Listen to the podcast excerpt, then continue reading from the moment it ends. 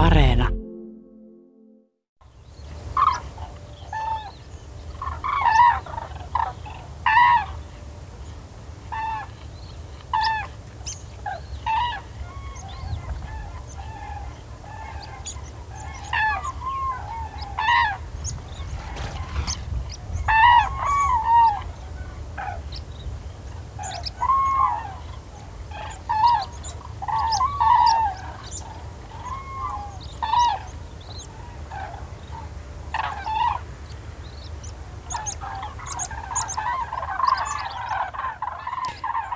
Ja näin alkaa syyskuinen luontoilta kurkien äänillä ja nyt just on hyvä hetki nähdä muuttavia kurkia, eikö niin Juha? Hyviä päiviä tässä ja tänäänkin on hyvä päivä, että kurkia, kurkia muuttaa, että pohjoiset viileet ilmavirtaukset ja kurit on lähtenyt liikkeelle ja Hangossa laskettiin kymmenisen tuhatta kurkea. Oliko se nyt eilen vai toissa päivänä? Että tota, melkein että missä tahansa etelärannikolla tai Etelä-Suomessa ja pohjoisempanakin nyt vaan korvat auki, niin jos ei, jos ei näe, niin kuulee kuitenkin taivaalta tämän kurkien äänen. Sitten kun kuulee äänen, niin kannattaa tähylle, niin siellä voi mennä 10-200 yksilön parvia.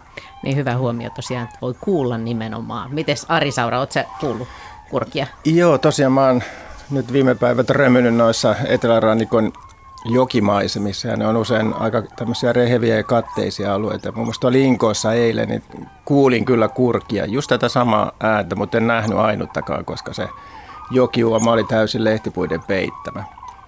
Sen sijaan taimenen poikasia näkyi runsaasti. Ai niin sä olit niissä hommissa siellä? Mä olin niissä hommissa siellä, joo. Et on ollut hyvä kesä tänä vuonna taimenille, että lähes kaikissa rannikkojoissa on runsaasti poikasia. No se on varmaan äh, sulle taimenten aika iloinen tieto. Kyllä, muutenkin tietysti nämä, tota, nämä syksyiset kurkiparvetkin aina ilahduttaa mieltä ja se on aina semmoinen sävähdyttävä kokemus, kun taivaalta kuuluu tämä ääni. Tässä on menemisen meininkiä. Mm. Mites Heidi Kinnunen, mitä sun syksyyn kuuluu? Onko nisäkeshavaintoja? No just tuossa Juhalle sanoinkin, että viimeisin oli pelkkä häntä. Ja, ja se oli jotenkin... Oravan häntä. Niin, ora, oravan häntä, häntä oli metsäpolun vieressä ja tässä keskusteltiin jo ennen kuin lähetys alkoikaan, että ku, miten se sinne joutui ja kuinka orava menetti häntänsä ja kuka sen mahtoi ehkä kuitenkin syödä. Niin, ja kenelle ei häntä maistu sitten. No näinpä, joku on Nirso. Mm. No, mutta to, ja mites Juha, mitä sä oot retkeillyt lintu, lintumerkeissä viime aikoina?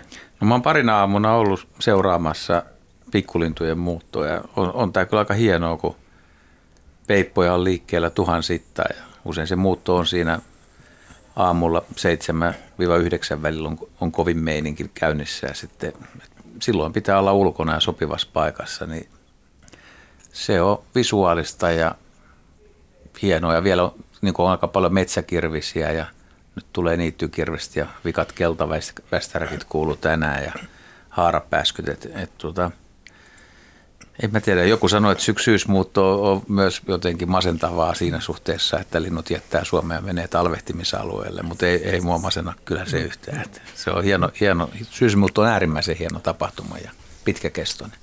Eli pakko vielä sanoa, että sain just ystävältä sellaisen ison ison komean kurpitsan, jonka hän oli kasvattanut ja siinä kurpitsan sivussa näkyy hauskat pienet hampaajäljet, sitä on maisteltu.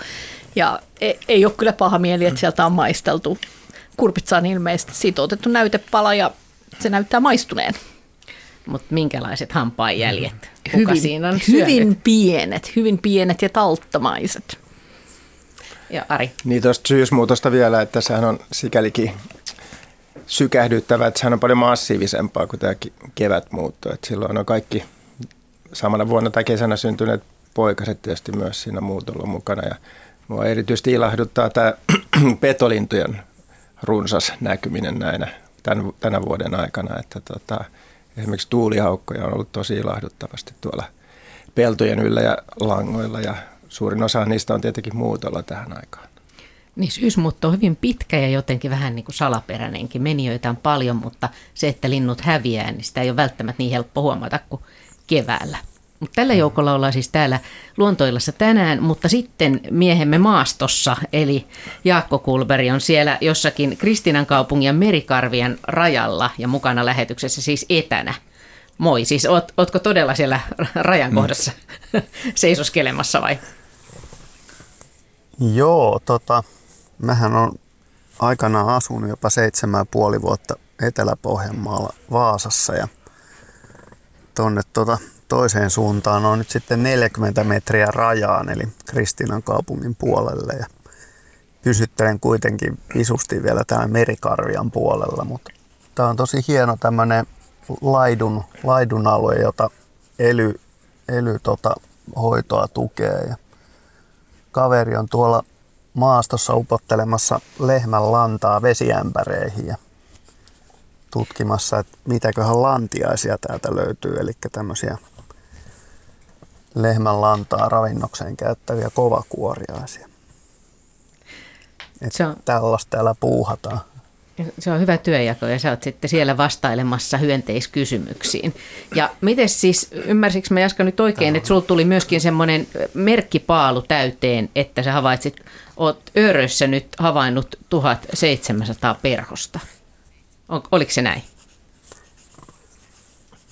Joo, pitää paikkaansa. Että meni vaivaset 32 vuotta tota, täydentää muiden hyönteisharrastajien perhoshavainnot jostain noin 430 lajista 1700. Että, et ihan, ihan hauska.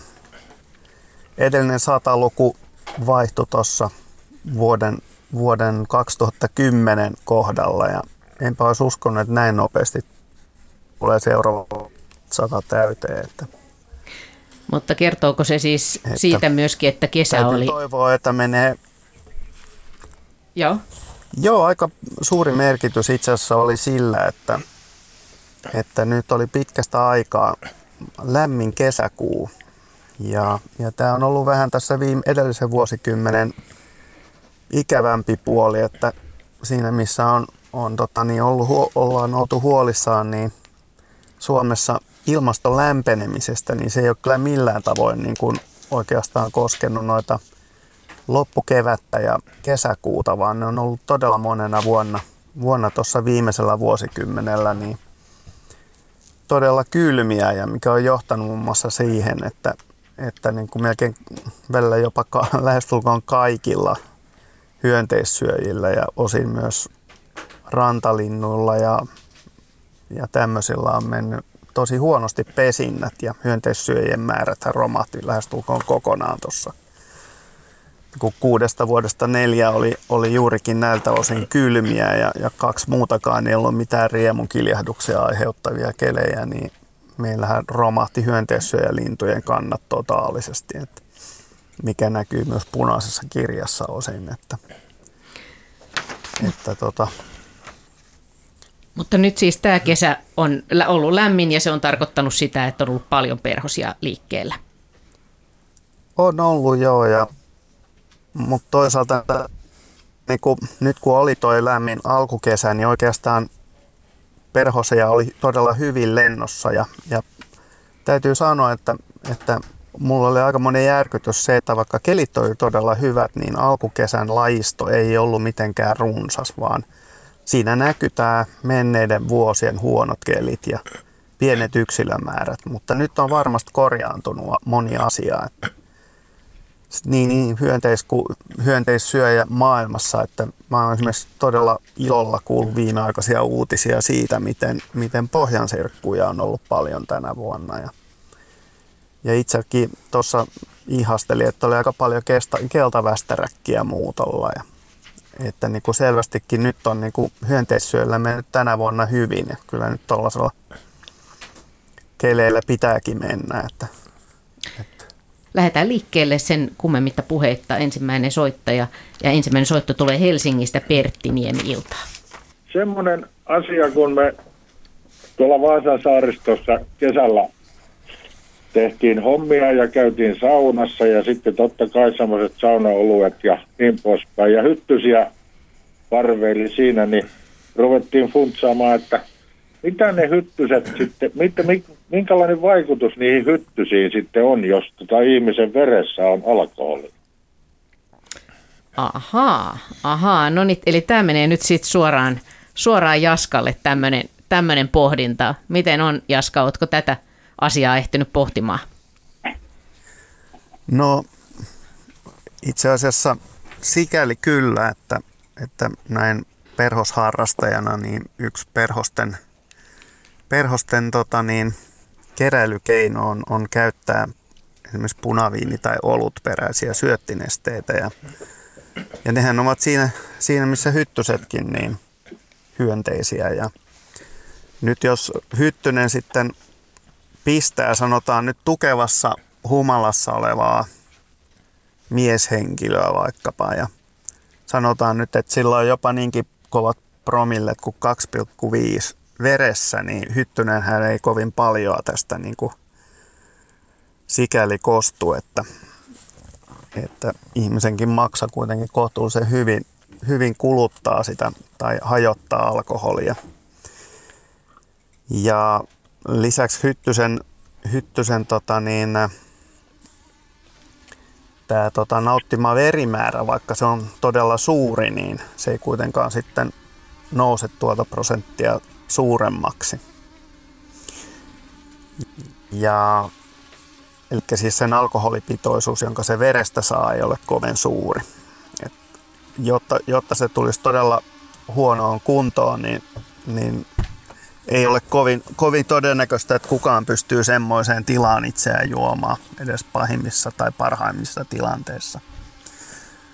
Mutta esimerkiksi sitten nämä yökkösperhoset, suurikokoiset lajit, niin jotka pystyy juomaan aika paljonkin, ehkä jopa melkeinpä oman painonsa verran punaviiniä niin, tai, tai jotain vastaavaa kohtuullisen voimakasta ainetta, niin, niin kyllä niistä näkee, että ne on ihan kaikkein parhaassa vedossaan enää, tai no, riippuu miten ihmiset asiaa ajattelee, mutta kyllä niistä näkee, että, että kun paljon, paljon on oltu tota baarissa, niin siihen, siihen lentoon tai lentoon lähtemättömyyteen, niin siihen tulee kyllä selvästi sellaista pientä viihdettä mukaan, että ei pysytä ihan niin hyvin paikoillaan kuin mitä luu normaalisti. Ja sitten kun lähdetään lentoon, niin se on vähän semmoista hataran näköistä menoa, mutta ne kyllä yllättävän nopeasti toipuu tästä kaikesta. Että.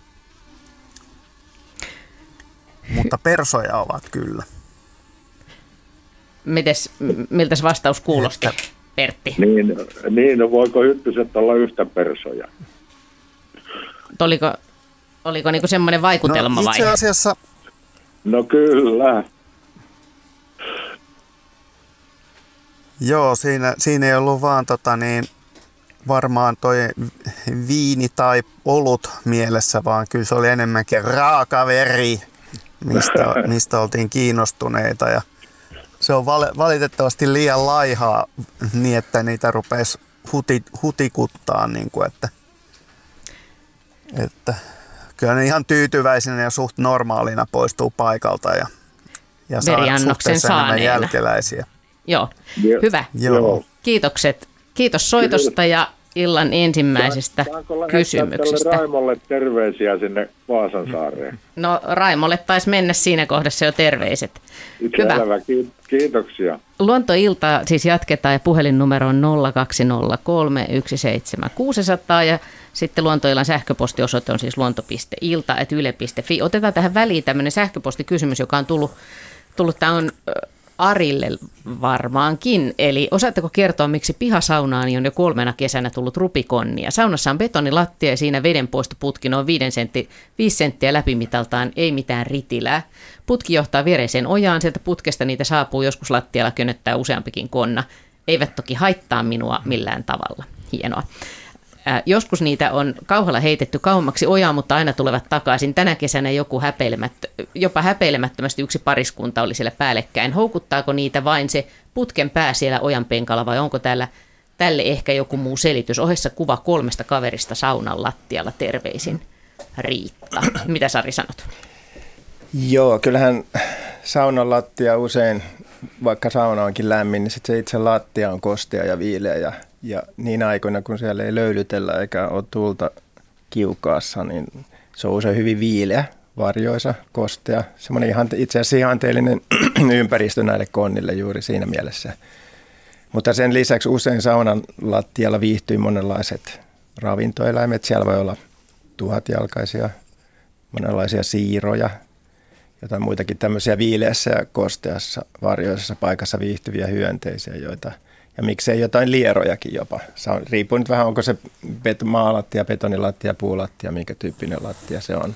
Tämä on betonilattia. Joo, niin no betonilattia varsinkin, niin se pysyy hyvin, hyvin kosteana ja aina kun siellä on vettä, niin se kostuu ja sitten välttämättä ei kuivu siinä väliaikoina ja se pysyy tämmöisenä. Ja sitten kun tämmöisestä betonilattiasta haihtuu, haihtuu sitä kosteutta, niin se haihtuminenhan sitoo sinänsä lämpöä ja pitää sitä kuumanakin kesäpäivänä viileänä. Ja mä luulen, että sieltä veden johtoputkesta myöskin tota huokuu tai valuu viileää ilmaa ulospäin. Että jos on helteinen kesäpäivä esimerkiksi tai helteinen kesäyö, niin se viileä ilma, joka valuu sitä putkesta ulospäin, niin senkin ne kyllä aistii ja mielellään sitten hakeutuu semmoiseen suuntaan. Että sinänsä se putki, se voi tietysti niin kuin, äh, olla tämmöinen suojapaikan merkki, tämmöinen aukko, joka, joka pilkistää sieltä ja ne voi käyttää sitä niin kuin tämmöisenä päivälepopaikkana tai, tai muuten suojapaikkana, koska ne muutenkin vetäytyy päivisin sitten varjoon ja koloihin ja tämmöisiin onkaloihin – mutta että tässä nyt on eräitä syitä, miksi arvelen, että ne sitten viihtyy nimenomaan siellä saunan lattialla.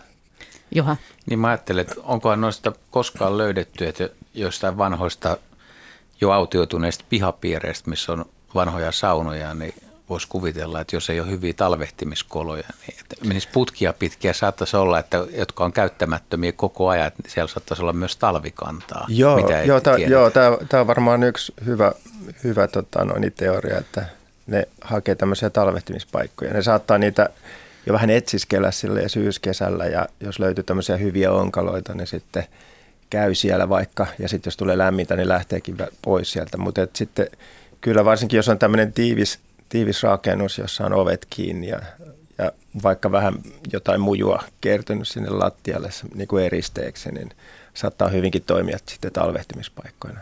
Se on aika tärkeää sitten, että, että se ei me kovin nopeasti pakkaselle ja jos tulee pakkasta, niin hetkellisesti ja eikä kovin paljon, paljon pakkasasteita. Toi on mun mielestä hyvä teoria, koska to, noinhan on monen muunkin horrostavan eläimen kanssa, että ne käy katsomassa näitä talvehtimispaikkoja ja etsimässä sopivia jo hyvissä ajoin. Ja Joo. koska se on niin, kuin niin merkityksellistä sen talvehtimisen onnistumisen kannalta, niin kyllä niitä kannattaakin skannailla aika tarkkaan, että minne sitten menee talvensa viettämään.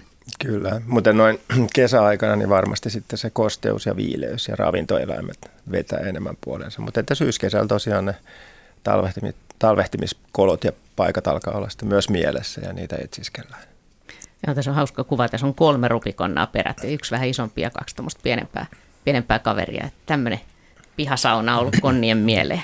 Ja tuleehan noita käärmeitäkin kuumina kesäpäivinä tulee sisälle, koska sisällä on viileämpää kulkona.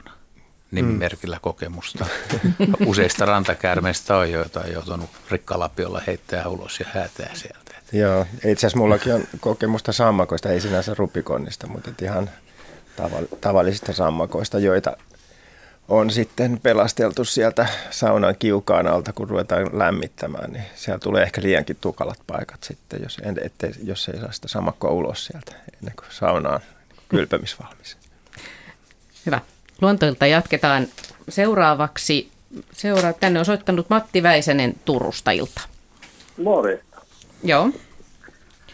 No mulla on semmoinen kysymys, että tota, ää, mä oon tuossa Kaarinassa urheilu puistossa töissä ja siellä on meidän neljä nurmikenttaa hoidettavana ja olen ihmetellyt sitä, että kun menen sinne nurmelle leikkaamaan ruohoa, niin alkukeväästä tai siis alkukesästä, niin sinne tulee västäräkkejä ja noita räkätterastaita. No sen mä oon nähnyt, että räkätterast, kun mä ajan sen jutun, niin ne, ne nokkii sieltä, koska maa tärisee, niin matoja. Mutta sitten loppu, loppukesästä niin räkättirastat häviää, mutta västäräkit tulee sinne. Ja mä oon ihmetellyt nyt tuossa viikko sitten, niin tota, leikkasin ruohoa, niin noin arviolta 30 västäräkkiä tuli sinne mun ajetun nurmen perään. Niin mä oon ihmetellyt, että mitä ne sieltä niin kuin löytää tai etsii. No mä voin, mä voin varmaan täältä aloittaa. Jaska saattaa tietää paremmin, että mitä kaikkea tuommoiselta nurmikentältä syötävää löytyy, mutta siis ruoan perässähän ne on, ei sillä turhaa jalottelee ja, ja vaikka nurmikentät sinänsä on, on vähän monotonisia ja tarjoaa huonommin kuin niityt, niityt ruokaa, niin västäräkit on tämmöisiä avomaa-lajeja, jotka tepastelee nimenomaan avomaalla juoksentelee ja, ja tota, sitten kun ruoho on leikattu, itsekin olen huomannut just näinä päivinä, niin tuota västäräkkejä hän näkee puistoissa. Nämä näitä muuttavia lintuja, mitkä pysähtyy aterioimaan ja etsii sieltä, mitäköhän, onko sulari, että mitä sä luulet, että ne sieltä nyt sitten ihan tarkkaa pien, pientä Niin hyönte, hyönteisravinto Jaska varmaan sitä vastaan, mutta totta kai tämä ruohonleikkuu, niin se niinku pistää niitä hyönteisiä liikkeelle ja ne on havainnut sen, että sen leikkurin perässä on pölinää, että siellä on tota pientä hyönteistä, jota ne käy napsimassa. Joo. Niin leikkuri mullistaa sen maailman ja sitten niin, ne joo, Se on vähän samalla lailla kuin esimerkiksi silloin, kun peltoja muokataan tai kynnetään, niin sinne tulee lokkeja, lokkeja etsiä, mm. sieltä tulee matoja esiin ja myöskin silloinkin hyönteiset lähtee liikkeelle, niin, niin tota, kerää muitakin lintuja. Varislinnut, naakkoja voi tulla ja kalalokkeja ja variksia ja jopa harakoita. Niin. Mm.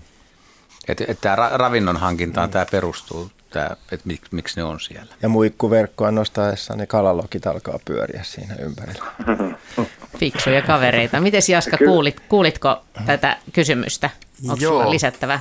Näinhän, näinhän se on, että västäräkki on tuommoinen avomaa-laji, joka ottaa liikkuvia hyönteisiä yleensä ottaa. Ja, ja tässä on vielä semmoinenkin aspekti, että kun ruoho on juuri leikattu, niin se itsessään se ruohon tuoksu houkuttelee myös lisää erilaisia lentäviä hyönteisiä siihen. Ja näitä västäräkit sitten poimii.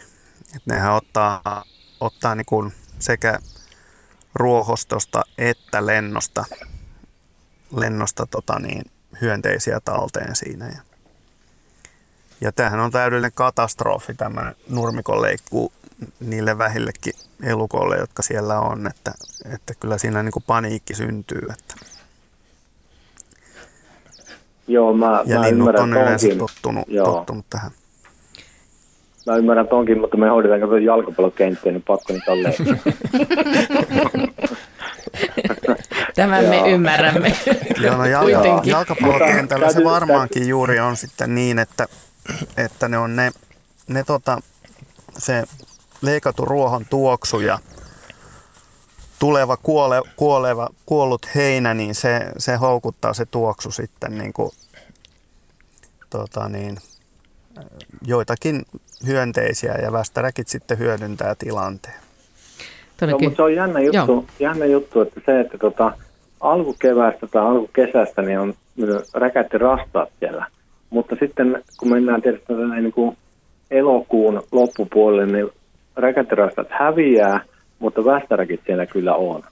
Että niin kuin, västäräkit on niin kuin aina, mutta noi räkättirastaat, niin ne häviää tässä loppu, loppukesästä. Se on ihan totta, mutta, mutta silloin alkaa marjat kypsymään ja on paljon muutakin Aivan. ruokaa, Joo, että rastaat on, on, käyttää, käyttää niitä hyväksi. Ja se on itse asiassa aika mielenkiintoista, että laulurastas ja punakylkirastas, jotka my- myös voi tulla nurmikolle, niin, jotka on Suomen yleisimpiä pesimälintuja, niin, niin on tähän vuoden aikaan nyt ihan kohta alkaa siis niiden, niiden muuttua. Ne muuttaa yöllä ja silloin vasta tajuaa, jos ei ole kesällä tuntenut laulua, että kuinka, kuinka yleisiä ne on, jos joku, joku näyttää sulle jonain yönä tai olet ulkona ja kuulet tiksahduksia, sirahduksia, niin koko yötaivas on täynnä niitä. Niin nämä linnut on, on vielä tähän aikaan yllättävän kateissa ja ne on, ne on varmaan metsissä ja pensaistoissa ja, ja löytää sieltä ravintoja, ne ei tule nurmikolle. Ja räkättirastaskin käyttäytyy osittain samalla lailla, että et, et, suuri rastasparvi ei vielä tällä hetkellä ainakaan etelärannikolla ole, eikä niitä nyt liiemmälti pelloillakaan näy, tai tuommoisilla nurmikentillä ihan yksittäisiä. Kyllä, kyllä. Miten tämmöisen Mutta nurmikentän kastelierotilanne? Ari, Niin, just näistä lieroista mä ensin puhua, että keväällä tietysti tota, lierothan on viettänyt talven horrostain siellä routarajan alapuolella, taikka uinuen, miten nyt o- katsotaankin. Ja, ja tota, keväällä myös ne on nälkäisiä, ne pyrkii pintaan. Ja tämä kevät lierojen osuus, tai suhteellinen osuus siinä nurmella, niin se voi olla paljon suurempi kuin sitten sy- syksyn mittaan, kun ne alkaa olla jo aika pulskassa kunnossa ja sitten odottelee talvea ja siirtyy sitten sinne syvempiin maakerroksiin pikkuhiljaa. Että keväällä saattaa olla siinäkin mielessä tota, rastaille enemmän niitä lieroja tarjolla. Ja tietysti kun ne tulee muutolta, ne on nälkäisiä, ne tarvitsee tämmöistä aika energiapitoista ravintoa. Niin, ja ne siis. pysähtyy, pysähtyy silloin herkästi joka paikkaan, mistä on mahdollista löytää, mutta se on, mä haluaisin kyllä kysyä, että löytyykö teidän fudiskentältä niin lieroja, että minkälainen on semmoinen jalkapallokenttä, Niin. missä on Niin. lieroja. niin sitä. Ää, täytyy sanoa, että tota, kyllä nämä räkäterassit niin hoitaa ne pois.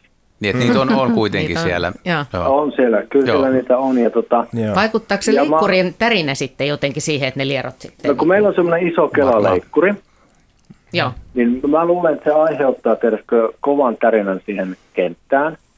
Niin silloin tuon räkäterastan ei tarvitse, kun mä oon seurannut heitä mahallaan, tiedätkö, muutaman metrin päästä. Mm-hmm. Heillä on hieno taktiikka, tiedätkö, sillä koukulla koputtaa sitä nurmea. Ja sitten se liedot kiinnostuu ehkä sieltä ja tulee ylös ja sitten nappaa sen. Mutta tosiaan on todettu kyllä, että tämmöinen maan tärinä, niin sekin myös nostaa niitä lieroja. Kyllä, että joo. Kyllä, ne tulee, kyllä. tulee kyllä ylös. Mutta että niitä on siinä pintakerroksessa ehkä keväällä enemmän liikkeessä, että syksymällä ne saattaa olla sitten vähän syvemmällä jo. Ja tosiaan Joo, joo. nehän on hyvin energiapitoisia tämmöiset lierot verrattuna sitten esimerkiksi marjoihin, että niistä saa valkuaista ja rasvaa aika paljon. Ja se on aika tärkeää sen muuton jälkeen heti, kun aletaan pesimään niin näille linnuilla, että ne tietysti optimoista ravinnon saantia myös sillä hetkellä, että parasta ravintoa ja helpoiten saatavilla olevaa ravintoa. Syksyllä taas sitten marjoja on niin paljon, että niitä voi syödä ihan yllin kyllin ennen kuin lähdetään syksy Mutta reissuun. täytyy sanoa, joo, täytyy sanoa kyllä, että se, että yksin kun sitä nurmea ajaa, niin on tosi ihana, kun tulee kavereita sinne ympäri. No niin, se on- Joo. joo. tämä oli hienon kuulonen tämä, että siellä vatsallaankin Niin, tarkka- tarkkailet siellä niitä. Joo, joo, joo. Koska, koska täytyy sanoa, että mä oon aikaisemmin ollut jäähallissa tuunissa ja tota, nyt täytyy sanoa, että luonnonluomen hoitaminen jalkapallokentällä, niin se on taitolaji. Jo siellä on aika vähän tota, elämää siinä jääpinnassa kyllä. Joo, kyllä. Mutta, mutta tämä on minusta mielenkiintoinen tämä jalkapallokenttien siis eläimistö, että kuinka paljon on erilaisia nurmikenttiä. Että voiko olla semmoisia nurmikenttiä, missä on itse asiassa yllättävänkin paljon lajeja vai meneekö se sitten niin kuin enemmän, että muut kutsuu sitä perunapelloksi tai joksikin. Voiko olla niin kuin hyvä fudiskenttä, missä on hyvä pelata, mutta siellä on kuitenkin paljon lieroja. Ää, joo, kyllä.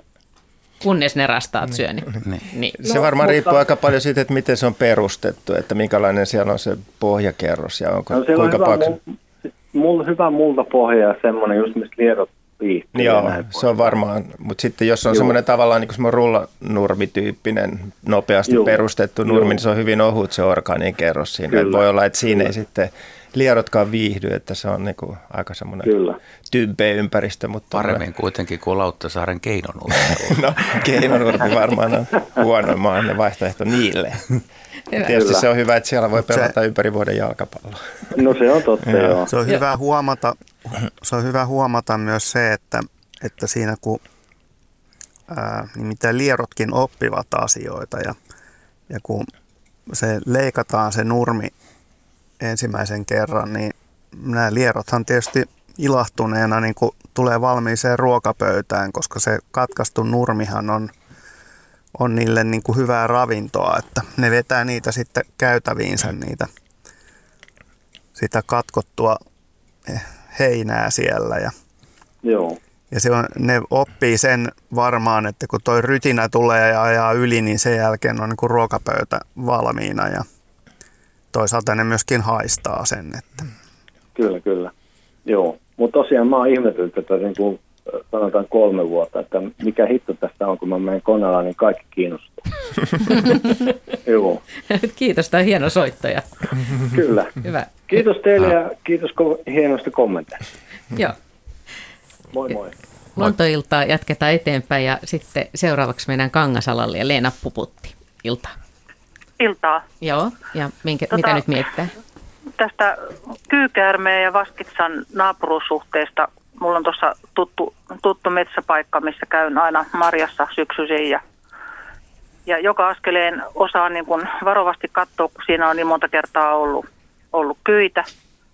Niin huomasin sitten, että okei, että tuossa on kyy. Ja jatkoin marjastamista sitten siinä niin kuin samalla linjalla, niin sitten vajaan parinkymmenen metrin päästä meni vaskitsa. Ja silloin oli siinä sitten niinku reikä, pesäkolo, minkä se sitten ujahti. Niin minkä, minkälainen tämä naapuruussuhde, voiko se koitua sitten tälle vaskitsalle niinku kohtaloksi? Kyllä voi valitettavasti, että kyllä kyyn ruokalistaan kuuluu paitsi myyriä ja hiiriä ja sammakoita, niin myöskin matelioita, että se voi, voi tota, sisiliskoja ja tavattaessa myös vaskitsankin sit saalistaa. Mutta mä luulen, että se ei ole ihan niin helpommasta päästä, että jos on muuta ravintoa saatavana kyllä, niin kyllä se ehkä, mä luulen, että se lämminverinen hiiri tai myyrä on kuitenkin se ykkössuosikki tai linnunpoikainen tai nuori lintu siinä Joo, kyyn okei. ruokalistalla. Ja tota, itse asiassa kyyhän tota, syö aika harvoin. Ja se syö paljon, mutta harvoin. Että sanotaan, että, että tuommoinen normaalikokoinen kyy, niin se ei kesän aikana montaa kertaa niele sitä myyrää. Että se riittää sille, että se on aika, aika tota vähän tyytyväinen siinä mielessä. Ja se yrittää mahdollisimman helpolla päästä siinä saalistuksessa. Ja toi vaskitsa ei ole kyllä varmaan niin kuin helpommasta päästä. Ei No voiko, saada voiko kiinni. se kyy mennä sen, sen vaskitsan perässä sinne sen pesäkoloon? Voi, mutta että ky, ky, sehän tota, noin, jahtaa sitä, taikka vaan niitä jahtaa sitä saalistaan sen hajuaistinsa perusteella. Se kielellä lipoo niitä haja, hajumolekyylejä ilmasta ja vie niitä sinne suuontelossa oleviin tämmöisiin hajukuoppiin. Ja tota, se seurailee mielellään just tämmöisiä lämminverisiä otuksia. Kyllä se haistaa sen vaskitsan kiinni, mutta niin kuin mä sanoin, niin se ei välttämättä varmaan kuulu niin kuin ykkössuosikin, mutta jos on niin kuin ravinnosta puutetta, niin kyllä varmaan se voi seurata sitä vaskitsaa myöskin ja sitten tota, yrittää, yrittää tehdä sitä tainnuttavaa tai kuolettavaa puraisua ja sitten sen jälkeen vielä seurata. Niinhän se tekee, että se ensin puree, että se saa sen myrkyn siihen uhriin ja sitten se seuraa sitä niin kauan, että se löytää sen sitten kuolleena ja sitten vasta tapahtuu tämä nieleminen. Joo, eli siinä on sitten niin kuin tosi huono, huonoa tuuria, jos sitten niin kuin sattuu Niin. sillä, että se justiinsa sitten va- vaskitsa sitten. Niin, mutta kyllä se siihen.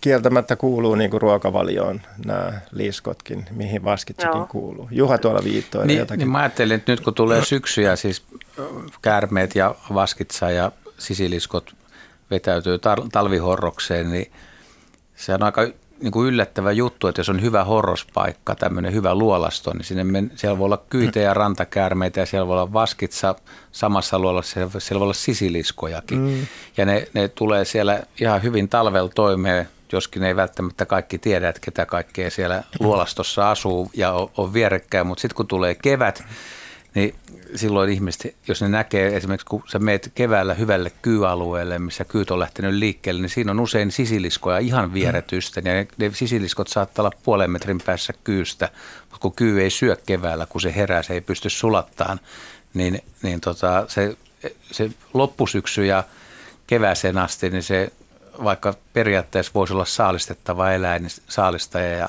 saalistettava tulee hyvin toimeen kesken. Se on ihan totta. Itse asiassa naaraskyy, se ei edes syö ennen kuin se on synnyttänyt. Ensin ne poikaset. Se, eli se tota, kehittää ne tota, sik, sikiönsä ja tekee synnytyksen niin kokonaan edellisen kesän energiavarojen turvin. Et se alkaa syödä vasta sitten, kun se on saanut poikaset maailmaan. Ja se on vasta kesällä, loppukesällä, kun on se syöntiaika. Eli jos keväällä aikaisin näkee tosiaan näitä eri lajeja lähekkäinkin, niin niistä tuskin on mitä, mitä uhkaa toisilleen. Ja Joo. rantakäärmeet samoin, niin ne syö hyvin vähän silloin keväällä. Varsinkin naarat, ne munii munansa rantakäärmeet sen edellisen kesän aikana hankitun energian ja rasvavarojen varassa. Ja sitten alkaa vasta niin kuin tankata, kun on saanut munat munittua. Joo. Sitten mulla oli toinen kysymys koskien hämähäkin tätä elinkaartani. Joo. Mulla on tuossa tuommoinen kesäkeittiö ja mulla on ollut siinä semmoinen niin kuin seitin tekevä hämähäkki, semmoinen, mitä se nyt olisi niin kuin jalat mukaan lukien, joku senti. Ja tota noin, mä oon varonnut sitten, kun mun mielestä ne saa siinä olla, kun mä oon siinä vähän niin kuin häirittämässä niitä, niin, niin tota, voiko tuommoinen hämähäkki elää niin kuin puolitoista kuukauttakin ihan niin kuin tuossa verkossa vaan kytiksessä? Jaa. Mitäs Jaska Hämähäkin iästä sanot?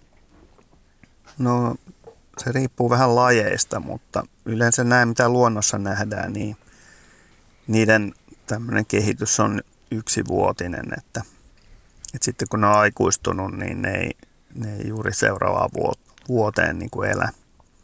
Eli se voi olla siis sama on, hämähäkki, mikä mitä? oli tässä, niin kuin, että se voi olla siis sama häkki. Mm. Joo. Joo, se, Joo. Ei ole, se on ihan normaalia vielä. Joo. Se on tossa, mä oon siltä aina välillä pyytänyt anteeksi, että mä oon niin kuin koittanut, että mä rikos sen systeemit. Onko hän nyt sitten rouva hämähäkki vai mikä, mutta, mutta nyt se oli nyt tuosta vasta hävinnyt, että se on siinä koko kesän ollut, että se on sitten ilmeisesti, tämä kesä oli Joo, viimeinen kesä. Muutamat, sisä, muutamat sisätiloissa usein elävät lait, niin niillä aikuis, aikuisenkin elo voi kestää useamman vuoden. Että, no niin, eli puolitoista kuukautta on vielä... Harvoin ja... Puolitoista kuukautta on vielä ihan hämähäkki parhaassa iässä, niin sanotusti No niin, vai? hyvä sitten. Se on sitten mennyt johonkin, johonkin piiloon, kun mä oon siinä nyt niin useasti häärännyt, niin se ajatteli, että väistytään nyt sitten vuorosta vähän, kun mä oon sitä väistellyt koko kesän. Hämähäkeilläkin on oikeus olla sitten olemassa. Kiitos. Kiitos. Joo, tänä Kiitos. vuonna ne on Joo. totta vieköön käyttäneet oikeuttaan. Niitä on ollut todella paljon. Nyt, Joo. Joo. Ihan hyvä. Kiitos. Hyvä, hyvä. no niin hauskaa, no. hauskaa syksyn jatkoa ja me tosiaan jatketaan täällä luontoiltaan 020317600 ja luontoillan sähköpostiosoite on siis luonto.ilta.yle.fi. Meillä taitaa olla seuraava soitteessa, mutta otan tähän väliin nyt yhden kuvallisen kysymyksen. Nämä kuvalliset kysymykset löytyy siis täältä ää, osoitteesta yle.fi kautta luonto. Ja otetaan nyt tämä, jota on aika paljon etukäteen jo arvuuteltukin tuolla esimerkiksi Facebookissa ja Yle Luonnon nettisivuillakin, että, että mikä ihme tämä on? Anu Plitt on lähettänyt kuvan ja teksti kuuluu näin, että kävin 10. elokuuta Vironlahdella bunkkerimuseossa ja löysin sieltä bunkkerista kuvan lepakon, mutta mikä ihme on tuo kielen näköinen uloke? Äh, voiko kuvasta päätellä, mikä lepakko on kyseessä? Kuva on otettu melko kaukaa zoomaamalla, ettei kamerani salama valottaisi liikaa, eikä, eikä, enkä kyseistä juttua huomannut kuin kotona koneella. No mitä sä sanot Heidi? No nyt on se onnellinen juttu, että tämä on juuri se lepakko, joka on erittäin helppo tunnistaa valokuvasta. Ää, aina se ei ole, mutta tota, tämä on, ja se ei ole kieli. Lepakko ei näytä kieltä, vaan itse asiassa siinä näkyy lepakon kaksi korvaa ja kyseessä on juuri tämmöinen suuri korvainen korvayökkö. Ja, ää, Tämä on aika hurjan näköinen tämä kuva tosiaan, kun se näyttää ihan valtavalta toi, mitä kysyjä miettii niin kuin kieleksi, mutta mikä niin. on siis korva, niin se on melkein, ei nyt ihan, mutta melkein koko ton lepakon vartalon mittainen no, pätkä, se lepakon vartalo on, mä sanoisin, että korvayökkö on vähän niin kuin, jos tuollainen niin kuin kuonosta peräukkoon mitataan, niin se on tuommoinen vähän niin kuin tulitikkuaskin kokonen, ehkä vähän pienempikin. Ja toi korva on no, hieman pienempi kuin se itse eläin. Tietenkin se eläin on suurempi sit, kun levit, se levittää siipensä ja pyrst, niin kuin pyrstöräpylän, niin silloin se näyttää suuremmalta. Mutta, Mutta se huomattavan on, kokoinen korva. Siis korvat on komeet ja, ja tuollaiset paljaspintaiset verisuonekkaat. Ja tota, täytyy sanoa, että kuvaaja on ollut todella viisas kun on miettinyt tätä, ettei kameran salamalla lähetä ärsyttämään ja häiritsemään sitä eläintä. Ehkä tässä 10. päivä elokuuta ei ole vielä eh, mikään suuri ongelma. Muuten tässä kuvassa näkyy aika hauskasti pieni hyönteinen, joka kiipeilee tuolla seinällä. Eh, tota, 10. päivä elokuuta ei ole mikään erityinen ongelma, koska silloin eläimet saattaa vielä liikkua ja, ja saalistaa. Mutta sitten kun tota bunkkerimuseossa tai jossain muualla bunkkereissa ja maan alla liikkuu ja jos talvella kohtaa lepakoita siellä, niin talvellahan ne ovat horrostamassa. Ja silloin ikävin mahdollinen temppu on se, että niitä käy valokuvaamassa salamalla – tai muuten ylipäänsä pitämässä kovaa mekkalaa, koska tota, ja tämän tässä varoituksen sanana sanon, että, että niitä horrostavia eläimiä ei pidä häiritä. Niillä palaa energiaa siihen, kun ne herää hätäännyksissään siihen ääneen tai salamaan ja jokainen herää, turha herääminen on sitten pois siitä energiasta, jolla ne talvehtivat. Mutta elokuussa, elokuussa tilanne ei ole tietenkään vielä vielä huono, vaan päinvastoin tässä eletään semmoista vuoden aikaa, jolloin ne käy tsekkaamassa juuri näitä horrospaikkoja ja vähän miettimässä, että olisiko tässä hyvä horrostaa tai ehkä meen jonnekin vähän syvemmälle vielä. Et ne ei välttämättä ole vielä siellä ö, niillä paikoilla, mihin ne talvella asettuu. Ja korvajökkähän on tuommoinen tyypillinen, ö, se ei välttämättä edes kaikuluotaa yhtä paljon kuin muut lepakot, ja nämä suuret korvat toden totta auttaa sitä kuulemaan myös niitä ei-kaikuluotausääniä, pieniä rahinoita ja rapinoita. Ja tota, se tyypillisesti korvajökkö on älyttömän taitava lentäjä, joka saattaa syödä myös päinvastoin kuin monet muut lepakot, jotka tekevät niin, että ne syö lennossa olevia hyönteisiä, nämä osaa napata myös taitavasti pinnoilta. Ja katsoinkin, että tuo, tuossa vieressä oleva pieni otus on, on riski paikalla tietysti, että jos lepakon tulee nälkä, niin se siitä sen kyllä äkkiä pyyhkäsee. Mutta minkä takia tämä korva on nyt, jos talvella näkee korvayökköjä horrostamassa, niin tota, nehän on ne korvat ihan visusti jotenkin rullalla siellä tai pakattuna niin kuin ne voi olla joo, kokonaan pakattuna ja jopa, jopa sinne tota, siipipoimuihin säilyttynä. Ja tuossa kohtaa on ilmeisesti ollut niin lämmintä, että se voi jossain määrin niin kuin säädellä sitä lämpötilaa roikottamalla korvia tuolla tavalla, että ne tuulettuvat mukavasti ja, ja tota, siinä saadaan sitten tämä kylmää ilmaa.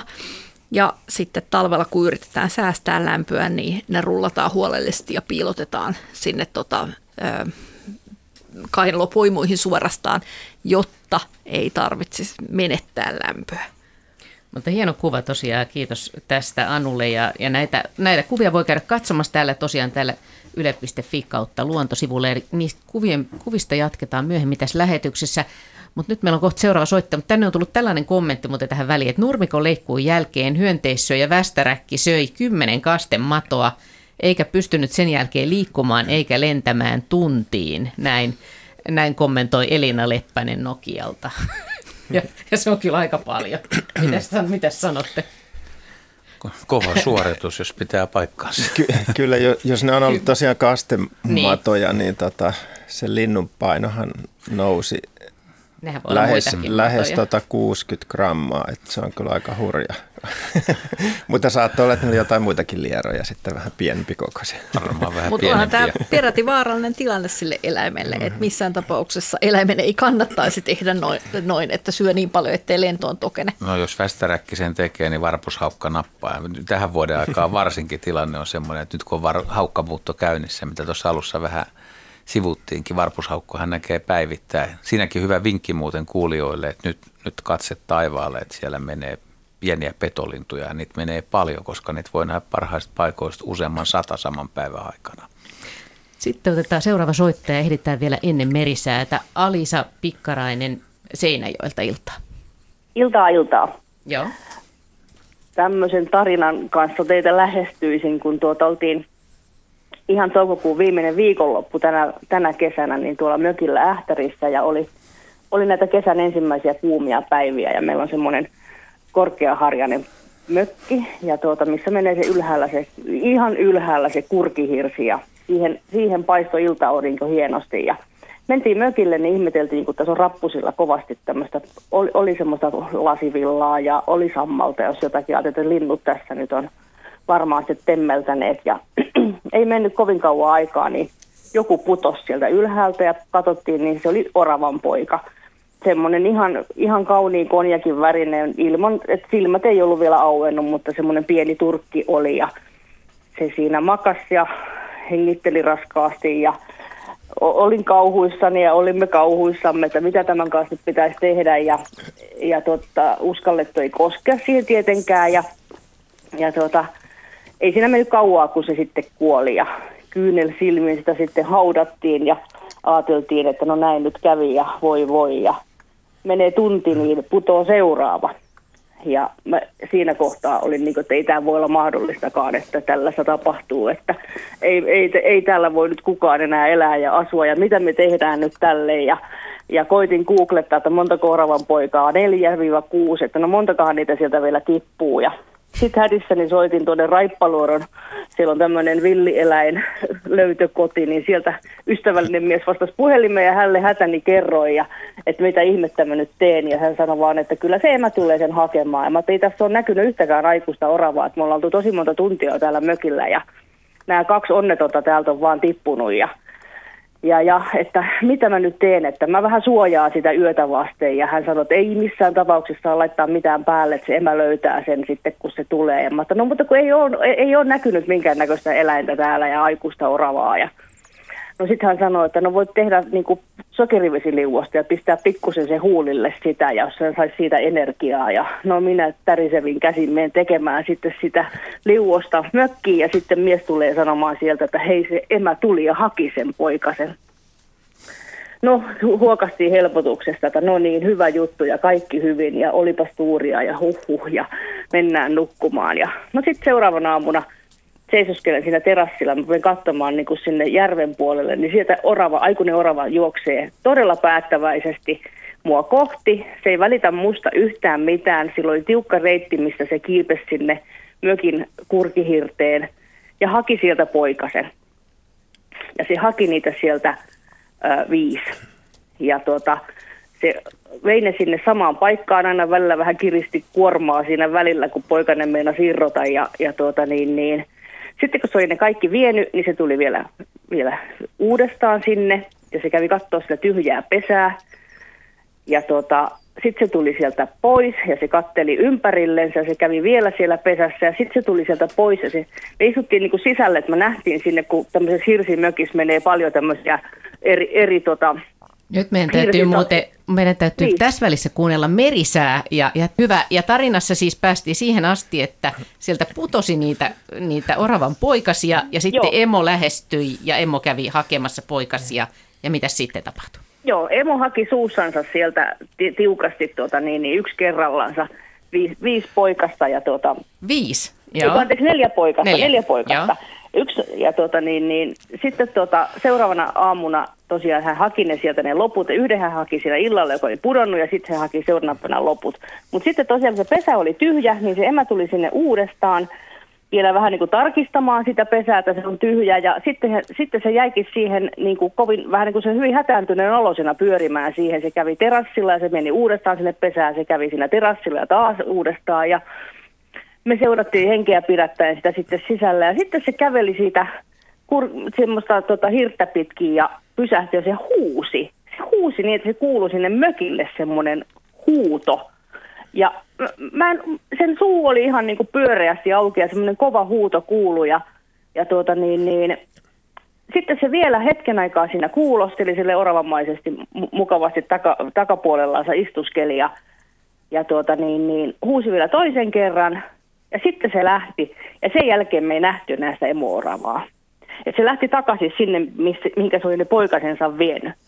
Että miksi se siinä huusi? Mä tietenkin ajattelin, että, että no äidin kaipuu ja hirvittävä tuska, kun poikasia oli yksi, yksi selkeästi puuttu, niin. että osaako orava laskea ne poikasensa. Kutsuiko se kenties sitä oravan poikasta, niin kuin, että jos olisi jossakin siellä katteessa, vai mikä se huuto oli? Se oli se meidän ihmetys. Koska tarinan alku oli tosiaan se, että se yksipoikainen kuoli siinä ihan Yksipoikainen kuoli, joo. joo. Eli niitä piti olla siellä kuusi kappaletta ja viisi se sieltä elävänä sai. Mitäs hmm. Heidi? Aika, aika hieno tarina. No aika hieno tarina ja tuossa on paljon sellaisia ö, usein nähtyjä elementtejä. Et, et, Orman poikaset, en tiedä minkä takia, mutta, mutta niitä tipahtelee aina silloin tällöin pesistä. Ja nä, näitä havaintoja tulee jonkin verran ja toden totta se ohje, jonka saitte sieltä eläinhoitolasta, että antaas olla vaan, että Joo. kyllä se emo hakee omansa, niin se on kyllä on samaa mieltä, se on paras mahdollinen ohje, koska ihminen ei oikein kykene hoitamaan Ei. sitä Ei. poikasta yhtä hyvin ainakaan. Mm-mm. Ja mitä pienempi se on, niin sitä huonommin se hoito vielä sujuukin. Niin on, on viisainta antaa sen emon hakea ne ja tehdä tilaa ja väistää niin, että emo saa ne haettua. Emoilla on aina tiedossa useita pesäpaikkoja, minne niitä poikasia voi siirtää silloin, kun ilmenee, että pesä on huono, tai mistä se emo Joo. sen päätelmän tekee, niin se onkin sitten vähän ö, oravien psykologiaa, jota tunnemme huonosti. mutta, mutta kun se päättää ne siirtää, niin aika topakasti, topakasti se siirtäminen sitten tapahtuu. Kyllä, joo. Mm, mä vähän epäilen tuota oravien laskutaitoa. Mm. Ehkä, ehkä se oli, jos se oli nähnyt teidän liikuttavan yhtä poikasta tai jotain, niin ehkä sillä oli sitten semmoinen mielikuva kuitenkin, että kaikki ei ole tässä ja jotain Niin. puuttuu. Niin. Tota oravan huutoa mä en oikein tunne, enkä ole semmoista ikinä itse päässyt kuulemaan. Että musta Joo. tyypillisiä ääniä hän on se semmoinen Kyllä, joo, ä- niin, ärtynyt ne, niitä minäkin säksätys. olen kuullut. Mutta toi oli huikea, sillä oli ihan siis sellainen huu, se oli se ääni, minkä hän, hän se päästi siitä. Että me kuultiin se sinne mökin sisälle, se oli niin voimakas. Joo, tosi mielenkiintoista. No niin, luontoilta jatketaan. Ja tosiaan ennen uutisia päästiin aika jännittävään oravatarinaan. Alisa Pikkarainen soitti ja kertoi siitä. Ja tämän uutisten ja urheiluajan täällä on ollut niin kuin valtava oravakeskustelu ja oravan äänikeskustelu käynnissä täällä studiossa.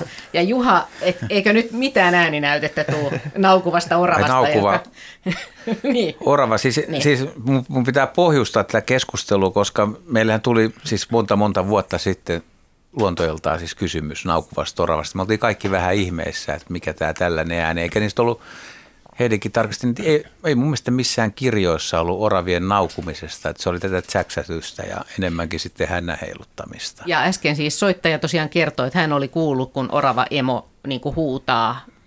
Niin Ja- hän sanoi, että huutaa. Hän sanoi, että hän huutaa. siitä näin. Joo. Niin, vähän niin kuin huuto. Mm, Ja, niin. Mutta Juha, sä oot kuullut, kun orava huutaa mä, mä, myös. Mä oon kuullut nyt monta kertaa ja mä väittäisin, että mä oon oppinut, oppinut tuntea, kun mä muutaman kerran sattumalta kuulin sen naukumisen, no, hu, se on huudo ja naukumisen välimaasto, se on.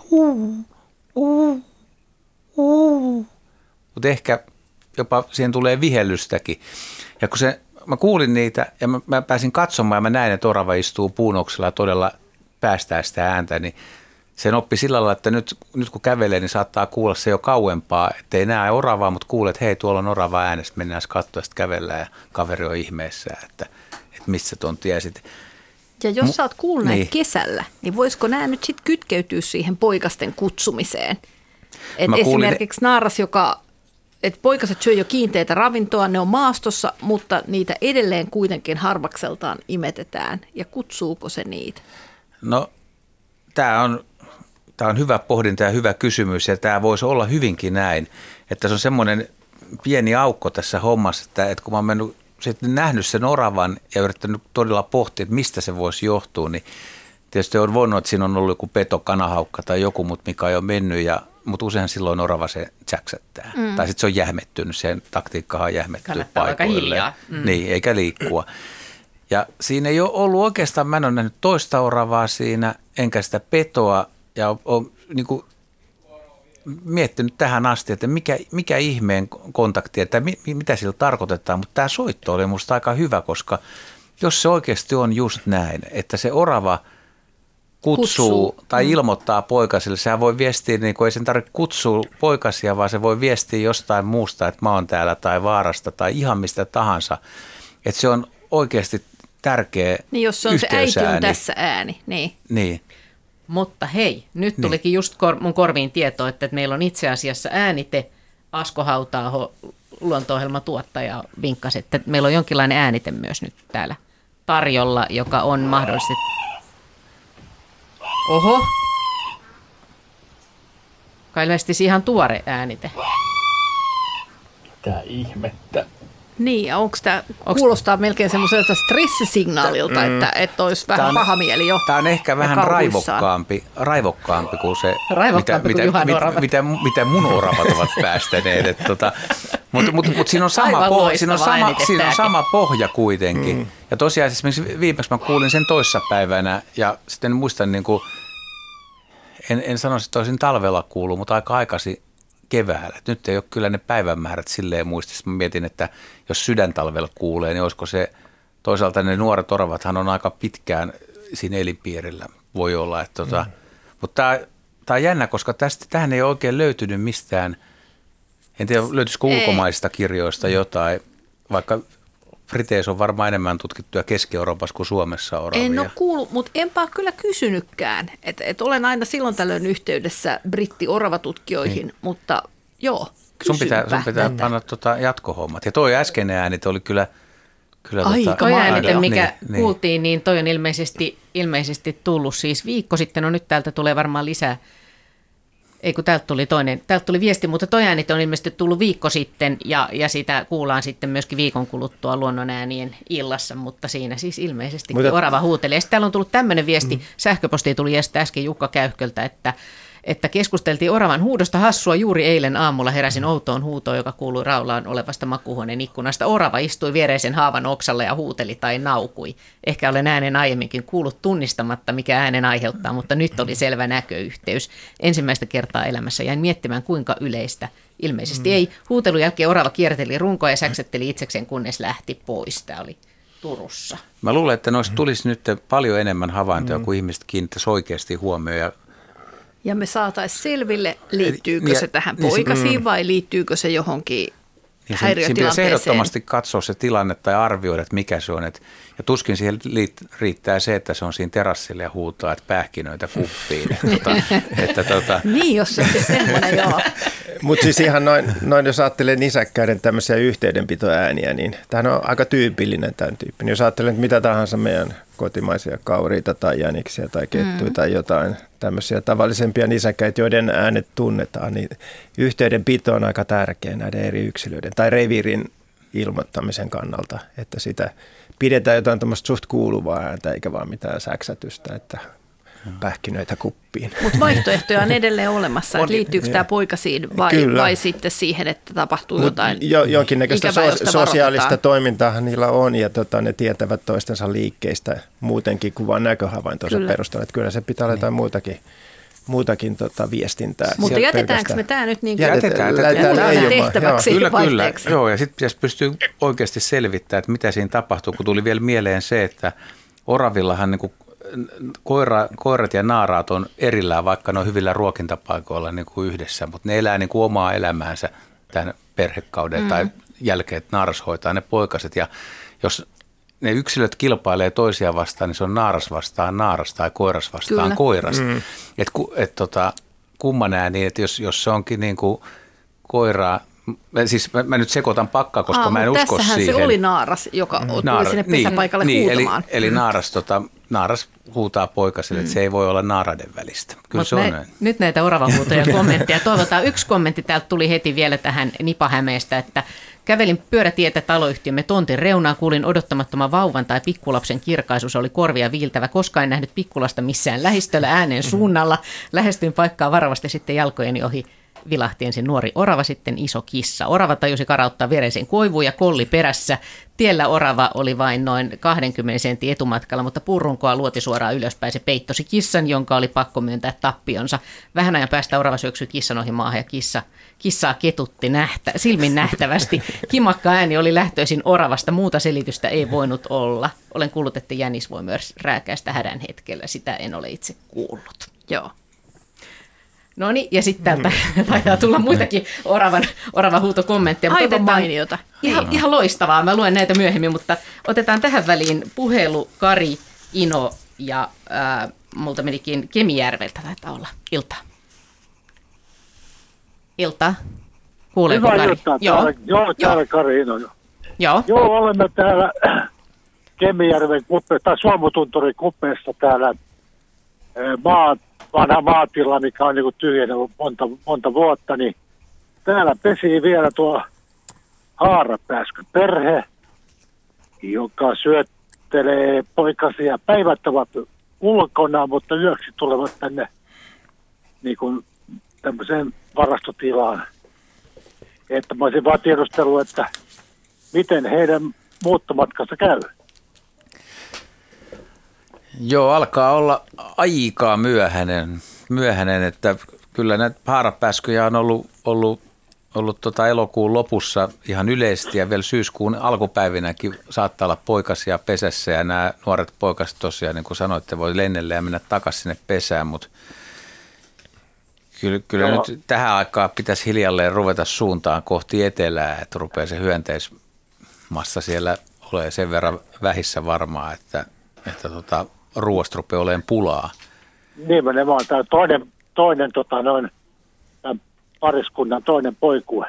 Kyllä, joo, ne voi pesi kaksi kertaa Joo, pesi joo, aika myöhäänkin ja tänä vuonna aloittanut sitten. Ja voi olla, että elokuu on ollut vähän sateinen, että poikaset on kehittynyt vähän hitaammin, on ollut vähemmän ravintoa ja sitten mitä myöhemmäksi mennään, niin se voi olla, että niin kuin ne poikaset ja emotkaan ei enää ole välttämättä niin hirveän hyvässä kunnossa, että sinne muutollekaan ei tee mieli tai voimia lähteä. Et yritetään koko ajan tietysti syödä mahdollisimman paljon, mutta, Joo, mutta tota, kyllä. että Täällä nyt kuitenkin lämpöasteita on, on vielä. niin tänäkin Joo. nyt on niin pu- tuonne pili- puolipilvinen lämmin, että kyllä tuossa lentelee paljon ja tota, ei, ei ne mahdu tuonne pesään nämä kaikki. Että Niin, osa on tuolla, tuolla, tuolla kakkosnelosen päällä, että niin kuin tälläkin hetkellä niin tuolla. Ei tuohon oikein Oli muuta pari- osaa sanoa kuin, että toivoo, että tuota ravintoa löytyy ja muuttomatka viikon sisällä alkaa. Mutta siis haarapääsky on, on, niitä on yllättävän myöhään kyllä Suomessa vielä. Ja Okei, nä, okei. Näitä havaintoja on tullut kyllä tota, elokuun lopusta ja syyskuun alusta, että on vielä poikasia. Poik, Joo. poikasia. Syö, syökö, syökö tuota, no haarapääskö niin kuin marjoja tai jotain, jos ei, Ei- ei noita, syö. noita löydy noita? En, Ei. en usko, että syö. Joo. Kyllä se on niin kuin kärpäset ja sääsket ja perhoset ja Joo, kaikki joo, lentävät kyllä. hyönteiset melkein, että mitä, mitä Joo. kiinni saa, mutta Joo. marjahavaintoja No en hyvä, muista. toivot, toivotaan, to, Joo. toivotaan heille No niin, vielä, täytyykö ottaa autoa mukaan lähteä? niin jos ei muu, muu, muu auta, niin vähintään Jyväskylään asti ja sieltä eteenpäin. Joo, Ei, ei, ei, ei tätä, tätä neuvoa emme nyt kuuntele. Kiitos, kiitos soitosta. Joo, kiitos, kiitos teille kaikki. Kiitos, hyvä. Hyvä Okei, havainto. Hei, hei, Hei, hei. hei. Otetaan tähän väliin pari eh, sähköpostikysymystä Jaskalle. Täällä on joka kuiva kes... Joka kuiva kesä oli mökkitiellä ajoeste useana päivänä. Hiekkatiellä oli kymmeniä, jollei satoja sinisiipiä keskellä tietä ja ajourilla. Miksi ne kokoontuivat? Oliko tien pinnalla jotain kosteutta, kysyi Liisa Etelä-Karjalassa. Mitäs Jaska sanot tähän sinisiipi joukkoon? Tämä on aika yleinen, aika yleinen ilmiö monilla päiväperhosilla. Ja pointtina tässä on, että kaikki ne yksilöt ovat koiraita. Ja päiväperhosilla on, on tota semmoinen tapa, joka liittyy pariutumiseen, että koiraat lahjoo naaraita. Paitsi että se on se siittiöpaketti, niin, niin ne kerää semmoisen niin kuin mineraalikivennäispitoisen ää, paketin siihen niin kuin lisälahjukseksi. Ja, ja saadakseen tämän, niin ne joutuu tekemään aika paljon hommia ja, ja ne tämmöiset hiekkatiet, jossa on hieman savisempia kohtia, niin on, on mainioita tämmöisiä paikkoja, jossa ne pystyy niin kuin imemään näitä kivennäisiä siitä tien pinnasta. Ja tietenkin silloin, kun ne on kosteina. Niin. Eli se on ihan tietty, usein niin kuin saattaa nähdä, että ne muodostaa jonkun tietynlaisen niin kuin kuvion jopa siihen hiekalle tai savelle. Että tässä sitä niin kuin tavaraa tuntuu olemaan paremmin kuin muualla. Ja, ja jos on useita eri lajeja, niin niiden preferenssi saattaa olla erilainen. Että siinä sitten näkee, että kaikki tämän lajin yksilöt, ne on niin kuin tällä kehällä ja noita taas on tolla kehällä. Ja, mutta yhteistä kaikille on, että ne on koiraita. Ja, ja tähän liittyy myös se, jos sinisiivet tai muut perhoset saattaa tulla iholle imemään hikeä, niin sama juttu. Sama homma Ja- käynnissä. Joo. Täällä on, sitten Sama täällä on, homma käynnissä, joo. sit täällä on ja tämmöinen myöskin tietysti, jos joku Joo. eläin on pissannut, niin silloin. Sitten täällä on tämmöinen sähköpostikysymys, hämähäkkikysymys Marja-Liisalta, että kutovatko ja korjaavatko hämähäkit porukalla verkkoja vai onko jokaisella oma saalistusverkko?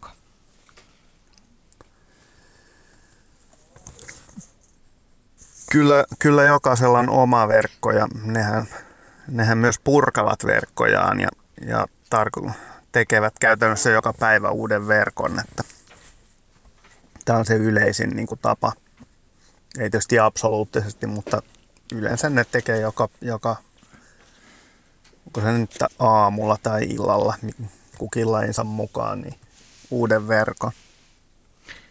Sitten meillä taitaa olla seuraava soittajakin on hyönteiskysymyksen kanssa liikkeellä. Matti Jokinen Puunkaharjulta iltaa. No, ilta, ilta. Joo, ja minkälainen kysymys on mielessä? Joo, meillä on tuota Puruveden rannalla saunan puistolla eh, ihan, ihan järven rannalla ja siinä on siellä vanhoja leppiä, aika isojakin ja vanhoja, josta jo kaarat halkeilee. Ja siinä on useampana vuonna ollut suruvaippoja ja se on vähän mysteeri, mitä ne siinä tekee, että porasta siihen jonkinnäköisiä reikiä, mihin jälkikasvua laitetaan vai onko se, en tiedä lähteekö siitä mitään mahlaa enää irti vanhoista poista, mutta siihen tuli ampiaisia, siinä oli viisi kuusi suruvaippaa ja sitten tuli ampiaisia, ne otti yhteen. Ja siinä kävi sillä tavalla, että ampiaiset jäi toista. Ja ei ne, eikä se, ne oli hyvin ketteriä niissä lentoliikkeistä nämä perhoset, että ne ei suinkaan ollut sillä tavalla, että tuuli olisi jäänyt edes, edes takaisin. Kyllä ne kävi niiden ampiaisten kimppuja ja ampiaiset siitä pois lähti.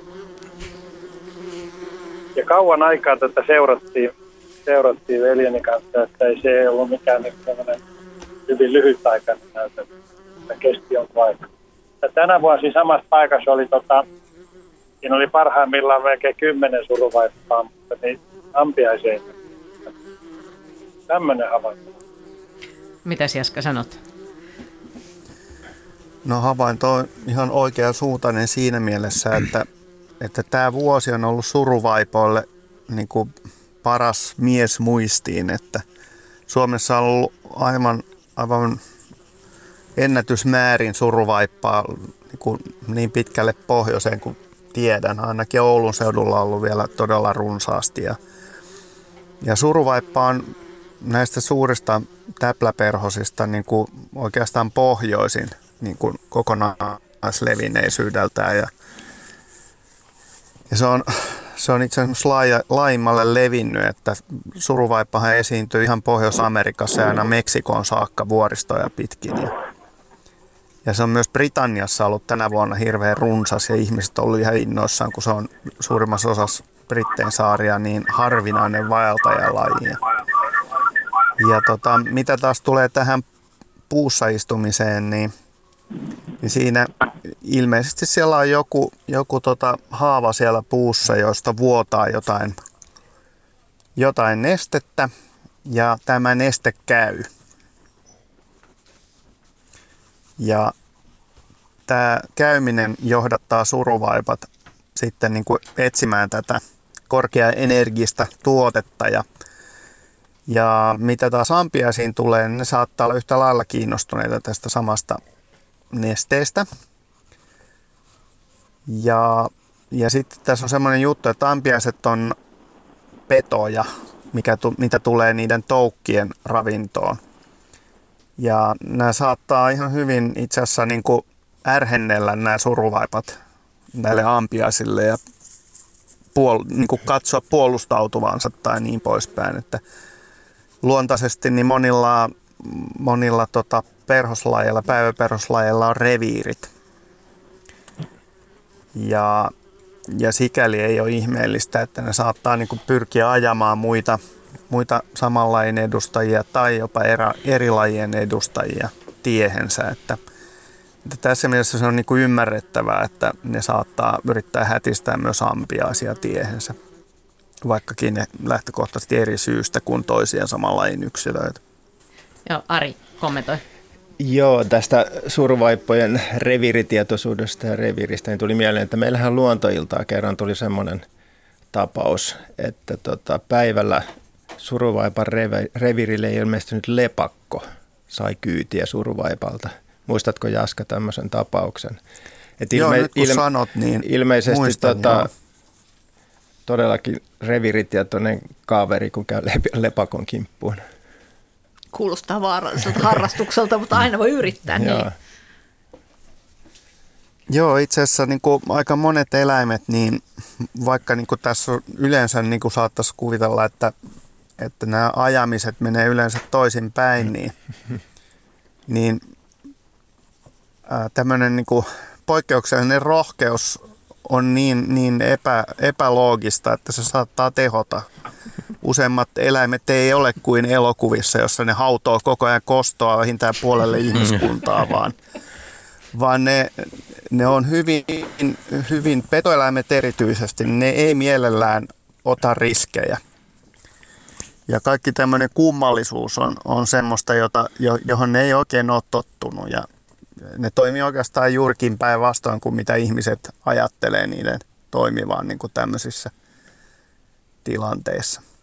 Tämä on totta, Jaska. Mä, mä oon kanssa joskus nähnyt, kuinka koira lähti jahtaamaan metsäkaurista ja metsäkauris no, muutti mielensä ja lähti jahtaamaan koiraa ja roolit vaihtuivat.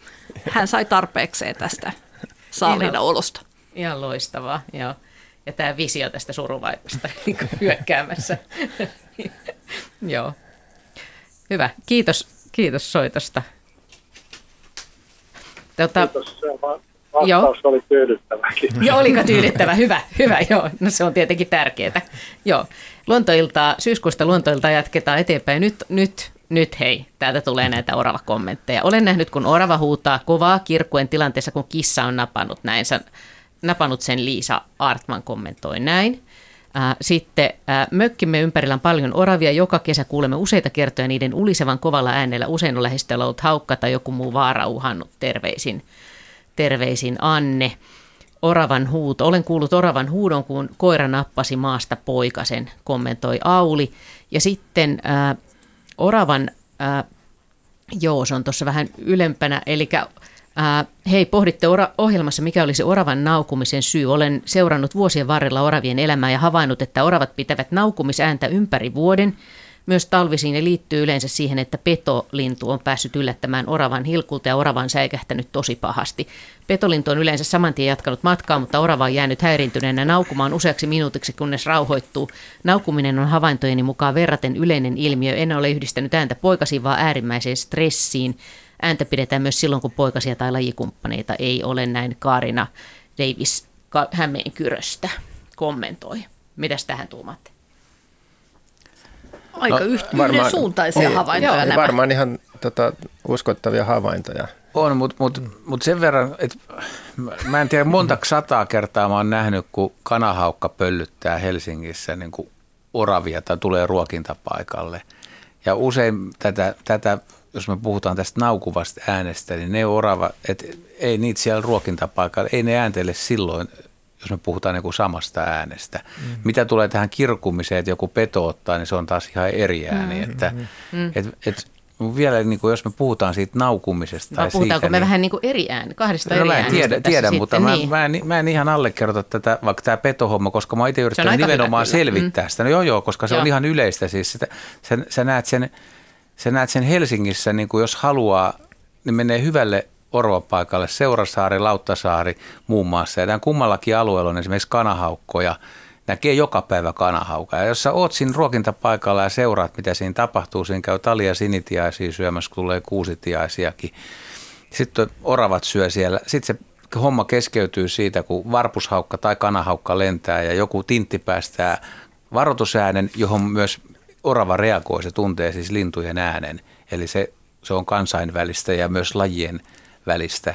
Linnusta nisäkkäisin se tietää, että nyt tapahtuu jotain. Niin, niin mun mielestä sitä naukumista pitäisi kuulla paljon enemmän, jos se olisi yleistä siinä tilanteessa. Voiko kaupunkioravat olla erilaisia? Toi oli munkin kysymys. Se, se, se, on, se on hyvä se kysymys. ei ole äärimmäinen niin, stressitilanne niin. eläimelle, jolle sattuu usein. Mm. Mm. Tietenkin niin yksilöllisiä on. eroja on myös. Ja sitten tässä oli kuitenkin tämä, että orava nappasi, ei kun koira nappasi poikasen, jolloin kuuli huutoi.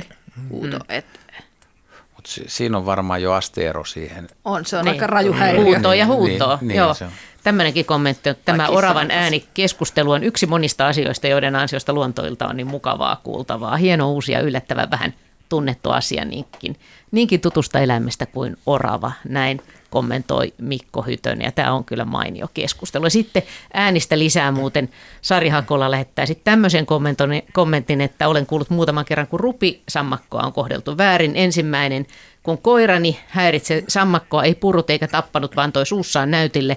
Sammakko itki äänellä kuin ihmisen, uskomaton tilanne. Ja kun näin rupisammakon, testasin asiaa harjan varrella, samainen itku tuli taasen tapahtumapaikka oli Sysmän vähän niemessä. Nyt, ollaan, nyt on itkevät rupikonnat. Mitä Sari, oletko mm, kuullut? Mm, joo, kyllä tämä on ihan tunnettu ilmiö. Ja samaten nämä rääkäsyt, mitä konnat tai sammakot voi päästä, niin ne voi olla niin kuin aika sydäntä särkeviä kyllä. Et ja se, se on varmaan se tarkoituskin. Se on tarkoitus. Pelästyttää joo. ja näin.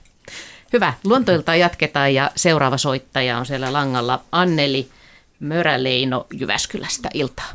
No iltaa iltaa. Joo. No niin, joo, minulla oli semmoinen, semmoinen kysymys, että olti, tultiin juuri mökki, mökintämme Sysmässä. Meillä on siellä pieni saari, saari, jossa on vuosittain pesinyt kuikkapariskunta ja ollaan tulkittu, että se on sama pariskunta, koska paikka on sama ja ymmärtääkseni kuikkapari pysyy pitkään yhdessä.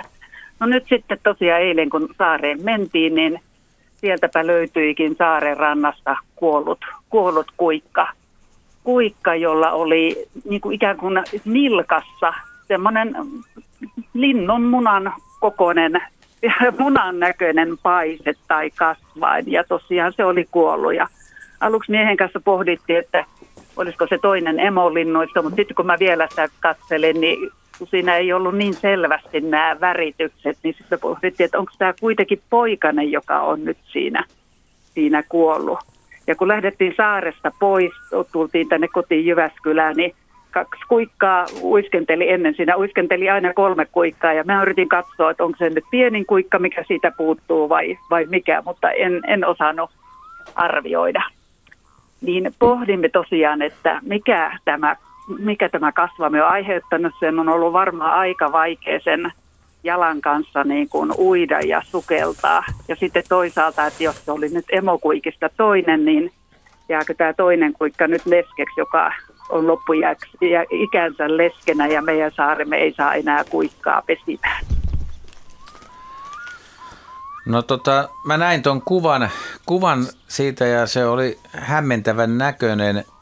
Siis kyseessä on nuori kuikka, tänä, tänä kesänä syntynyt ja niin, että sä tulkit, että se on nuori. Se on nuori. Se ei missään Joo, tapauksessa okay. ole vanha lintu, että Joo. se on nuori lintu. Ja se voisi olla iältään arviolta kaksi kuukautta. Eli se on, se, se on siinä iässä, kun se itse alkaisi saalistelemaan ja kalastamaan, että emot auttaa siihen asti sitä.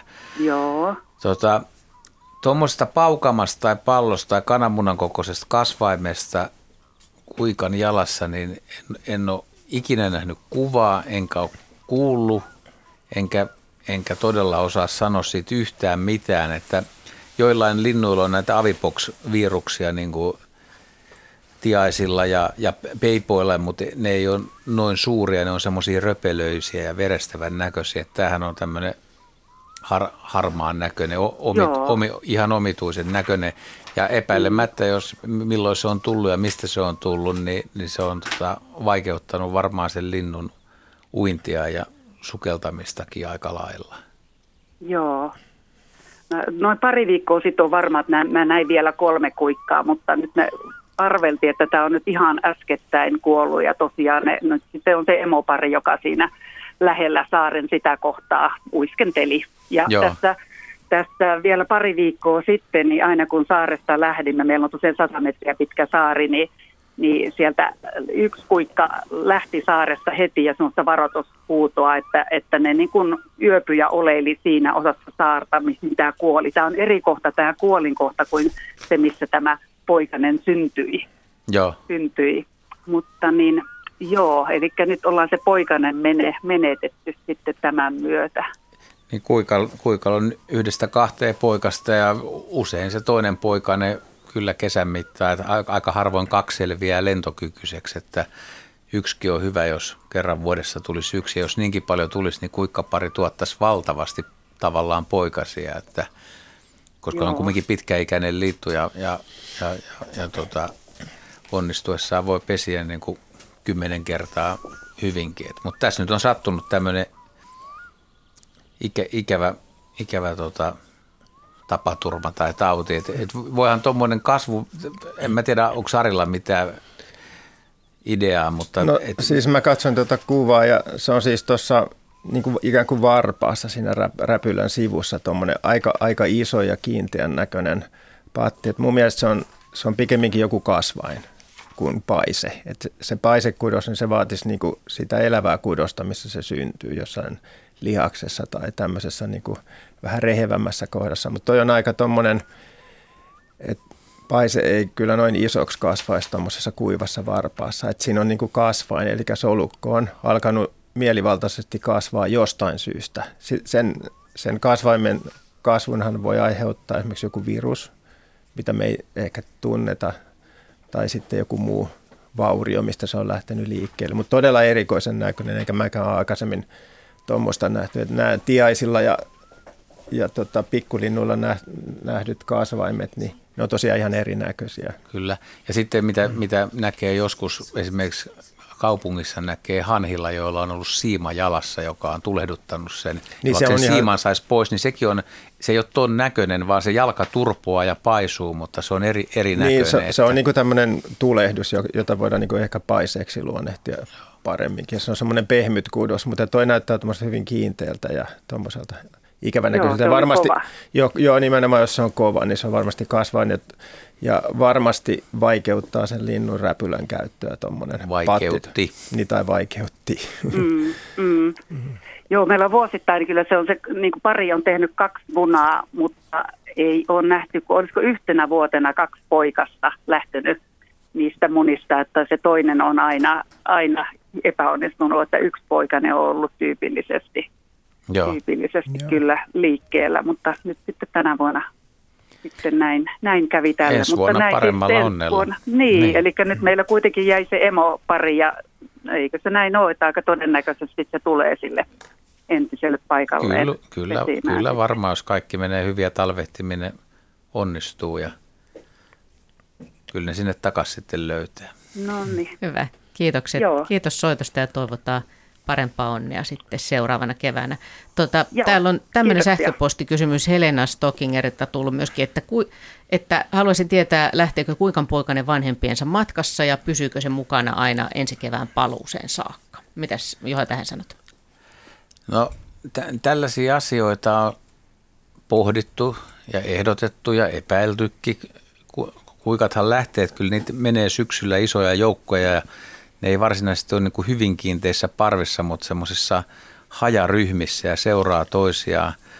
Ja mun mielestä Kaakkurilla aikoinaan niin kuin nähtiin enemmän sille, että syksylläkin niin nuori ja vanha lintu muuttaa kahdestaan. Ja ajateltiin, että siinä menee mahdollisesti naaras ja sen poikane. Kuikan suhteen niin ei varmaan ole dokumentoitu tällaista että, että jos nähdään, niin kuin, että siinä on nuoria ja vanhoja lintuja, niin ehkä on helppo kuvitella ja voisi olla mahdollistakin, että siinä on niin kuin saman perhekunnan lintuja, mutta on myös täysin mahdollista, koska ne kuikatkin sit siirtyy toisille järville ja voi lähteä niin kuin jopa se koiras ja naaras, jotka on todennäköisesti seuraavana vuonna yhdessä siellä, niin ne, ne voi olla talvella erikseen, että ei ne välttämättä vetä talvea kuitenkaan koko ajan yhdessä. Tämä on, tämähän on esimerkiksi kalasääskilläkin huomattu, että pariskunnat voi hajota talve, talveksi. Ja, ja tota, siis humanistisesti ja maallikkojärjellä voisi ehkä sanoa, että mahdollisesti se nuorempi saattaa seurata vanhempaa, mutta tästä ei välttämättä ole oikeata siis satelliitti- tai rengasdokumenttia tai sitä, mikä vahvistaa, että se on juurikin näin. Ja seuraisiko se sitten koirasta tai tai naarasta, se poikane. On paljon, mitä ei vielä tiedetä. Hyvä. Vielä on selvitettävää, joo. Luontoilta, syyskuun luontoilta jatketaan ja tänne voi tosiaan vielä soittaa puhelinnumeron 0203 17600 ja sähköpostia voi lähettää luonto.ilta.yle.fi, mutta nyt on juuri hyvä hetki katsoa näitä kuvallisia kysymyksiä, jotka löytyy täältä yle.fi kautta luonto, luontosivuilta ja esimerkiksi tämä seuraava – on, on tota, mm, otetaan tämä seuraavaksi. Eli onko kuvassa sisilisko vai jokin muu? Aiemmin näkemäni sisiliskot ovat olleet huomattavasti pienempiä ja väritys on ollut lähinnä ruskean eri sävyjä. Otus majailee Keski-Suomessa ja kysyjänä on Jouni Rantala. Ja mitä Sari sanot, tässä on aika, aika tanakka kaveri tämmöisellä mm. jollain laiturilla. On aika, aika tanakka kaveri. Tästä ei nyt ilmene, että minkä kokoinen tämä nyt sitten loppujen lopuksi on, mutta jos toi lauta tuossa on niin. 10 senttinen, niin kyllä se on aika, aika monen pötkä leo. Mun mielestä suurimmat sisiliskot, mitä Suomesta on löydetty, niin on ollut semmoisia tota, 16-17 senttisiä. Tämä voisi olla semmoinen kyllä. Mulla tulee mieleen joku esihistoriallinen hiir, hirviö tästä kyllä, suoraan sanoen. Mä en tiedä, onko se hyvä vastata, no, mutta se, nyt kun sanot, niin, niin todella, joo. Mutta tota, kyllä se on sisilisko kaikesta, kaikesta huolimatta. Se, että se on noin tumma, hyvin tumman ruskea, niin sekin on kohtalaisen tyypillistä. Sisiliskoillahan väritys vaihtelee tosi hurjasti, että niillä on, niitä on ihan semmoisia messingin värisiä ja sitten on hyvin ruskeita. Ja sitten vielä sukupuolten väri vaihtelee. Naarailla on usein semmoisia viiruja selässä, raitoja. Ja koiralla taas on selkäpuolella usein tämmöisiä rengastäpliä. Ja koiraat on vatsapuolelta usein hyvin värikkäitä, että niiden kaula ja vatsa voi olla hyvin oranssin tai punainen tai ihan punainenkin. Mutta sitten ihan tämmöisiä yksivärisiä, lähes mustiakin yksilöitä tavataan ja sitten tämmöisiä tummanruskeita. Että tässä on sisilisko ja tämä pulleus johtuu siitä, että se on naaras, tiinenä oleva naaras. Tämä sisiliskohan, tota, ne parittelee kevät, kesästä ja tämä tiineys voi kestää sitten vähän kesästä ja paikasta riippuen, kun se on vaihtolämpöinen, ne niin 45, jopa 70 vuorokautta ennen kuin se synnyttää poikaset. Se siis munat kehittyy siellä naaraan sisällä, niitä voi olla kolmesta kymmenenkin kappaletta niitä kehittyviä munia siellä naaraan sisällä, riippuen sen naaraan koosta ja iästä. Usein niistä muutama kuolee, että sanotaan, että semmoinen elävinä syntyy sitten viidestä kuuteen poikaseen keskimäärin naarasta kohti. Mutta tämä on sen näköinen pötkö, että täällä varmaan on kehittymässä ihan ennätysmäärä niitä munia siellä sisällä. Ja tota, Aika loppusuoralla voimme olettaa. Sy- synnytys, mä luulen, että tässä on niinku raskauden viime hetket käsillä, vaikka tuo emo vielä on hyvin pääpystyssä ja ehkä näyttää ihan hymyilevältäkin tuossa. Ja häntä on muuten tosi komea. Se on, näyttäisi, että se on jopa pidempi kuin tuo kroppa. Että se on niinku ihan tämmöinen valioyksilö kaikin puolin muutenkin. Että. Onkohan tämmöinen kaveri näin isolla mahalla vielä vikkeellä menemään? No kyllä se varmaan vähän kömpelöittää. Tuossa on aika vaikea juosta sille, ettei maha raahaisi maata. Että tota, sisiliskohan kyllä pystyy nousemaan sille niin kuin ikään kuin varpailleen ja kiihdyttämään sitä vauhtia, mutta tuossa tilassa niin ehkä, ehkä se ei oikein onnistu kyllä. Mutta että tuommoinen lämmin auringonpaiste kyllä nopeuttaa sitä, sitä tiineyden loppuvaihetta ja synnytys on varmaan hyvin lähellä käsillä. Niin, että se kerääkin tässä aurinkoa nimenomaan. Joo, kyllä, kyllä. Joo. Sitten otetaan viimeinen, viimeinen kuva käsittelyyn. Antti Strang on lähettänyt tällaisen, että heinäkuun lopulla seurasin pajulintujen pesintää. Poikasia oli neljä ja emoja oli vain yksi. Tunnistin tämän samaksi yksilöksi muun muassa oikean jalan katkenneesta varpaasta. Kiinnitin huomiota emon poikasmaiseen ulkoasuun. Sen nokan juuressa on vielä poikasille ominainen keltainen nahka, joka näkyy selvästi nokan ollessa auki. Lisäksi höyhen puvussa, erityisesti niskassa, oli poikasmaisuutta. Voiko olla mahdollista, että kesän aiemman poikkueen yksilö on ottanut tämän pesän haltuunsa, jos varsinaisille emoille on käynyt kalpaten? Mitäs Juha sanot? Tässä on hieno kuva pajulinnusta, jolla on joko lapintorakka tai metsätorakka suussa, joku pienempikin hyönteinen, eli se, tai ötökkä, se on, se on siis menossa ruokkimaan, ruokkimaan joitain toistia, toisia yksilöitä. Ja pajulinto on semmoinen laji, että se ei, se ei kyllä käsittääkseni pesi kuin kerran kesässä, että ei, ei toista pesää tee, ellei nyt heti alussa tuhoudu, niin sitten voisi pesiä. Eli on epätodennäköistä, että olisi sitten tota edellisen emojen poikanen siinä mukana. Ja lisäksi tämä on kuitenkin vanha lintu, että täällä on kuluneet peitihöyhenet, tuommoiset rispaantuneet ja aika kuluneen näköinen. Noi selkäpuolen höyhenet, mitkä näyttää poikashöyheniltä, niin sattuu nyt vaan olemaan pörrös, että ne on, ne on sen verran heikos kunnossa, että ne näyttää, näyttää niin kuin pörsiltä. Ja toi nokan tyvi, niin toi on kyllä kieltämättä mielenkiintoinen. Täytyykin katsoa entistä tarkemmin taas, taas lintuja, koska usein tämä akuankkanokkahan on hyvä poikasten tuntomerkki tai nuoren linnun tuntomerkki, mutta ei päde kyllä ihan kaikilla lailla. Että joillain on, on, on, on se olemassa, että mun veikkaus on kuitenkin tämä, että siinä on vanha lintu ja ruokkii niin. Tällä mennään, tällä mennään. Ja sitten sitten otetaan seuraava soittaja Nokialta, Jussi Kaikkonen, ilta. No iltaa iltaa. Joo. Mun kysymys tota, liittyy ampiaisiin.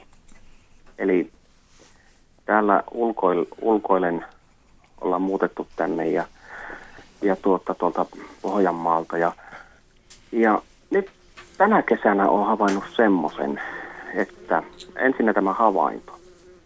Eli nyt kun ulkoilureiteille on laitettu katuvaloja ja ne on näitä ledivaloja, niin mielenkiintoisen havainnon on tehnyt siinä mielessä, että ampiaiset on ruvennut tekemään pesiä näihin ledivaloihin, koska ne on tasaisia alapinnoilta, että, että en ole ennen nähnyt tämmöistä ja nyt on nähnyt, että useampi niin kuin yhdyskunta on tehnyt pesään tämmöisen lampun. Ja nyt tähän liittyy sitten se mun kysymys, eli, eli kuinka lähekkäin eri yhdyskuntien pesät voivat olla ilman, että ne häiriintyy toinen toisistaan tai siinä tulee jotakin eturistiriitoja sitten näiden yhdyskuntien välillä. Jaa, mitä Jaska sanot?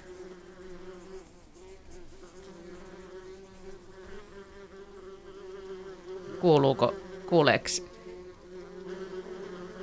Kuuleeko Jaska? Jaakko Kulberi on, on hävinnyt siellä. Yhteys on ilmeisesti katkennut hetkellisesti, eli meidän täytyy palata tähän, tähän hetken kuluttua, vai osaatteko muut vastata tähän jotain? Ampiaista vaikea. Mä heitän pallon vaikea. Arille, kun Ari haluaa kuitenkin vastata.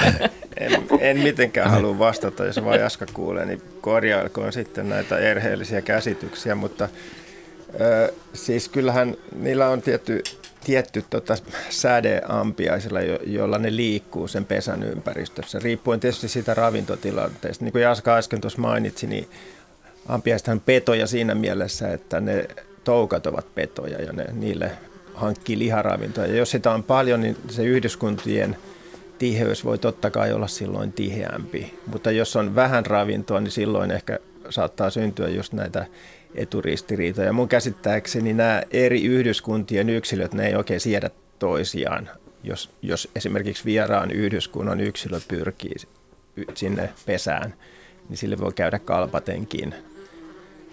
Mutta to, mut toisaalta jos ajattelee jotain ulkohuussia tai tämmöistä pientä varastoa ja menee kesällä sinne ja avaa sen, niin siellähän on, voi olla niinku, siis, Siellä voi olla mitkä, myös vanhoja pesiä. Joo, mm. mutta, kyllä, mutta ootteko te varma, että ei voi olla niinku uusia samankokoisia pieniä pesiä. Niin kuin ihan rintarinnan. Niin, että on eri lajeja. Niin, mitä, no, joo, on näitä joo, yksittäin pesiä, joo, kyllä, et, et, mm. pitää kyllä, miettiä joo. vähän, että mistä lajeistakin joo, on kyllä. kyse. Puhutaan. Joo. Joo. Niin. Ilma, ilman muuta sitten, jos on ihan eri lajeista kysymys ja erityyppisistä pesistä, niin niitä voi olla samoissa suojaisissa paikoissa tietenkin, jos on hyvät olosuhteet.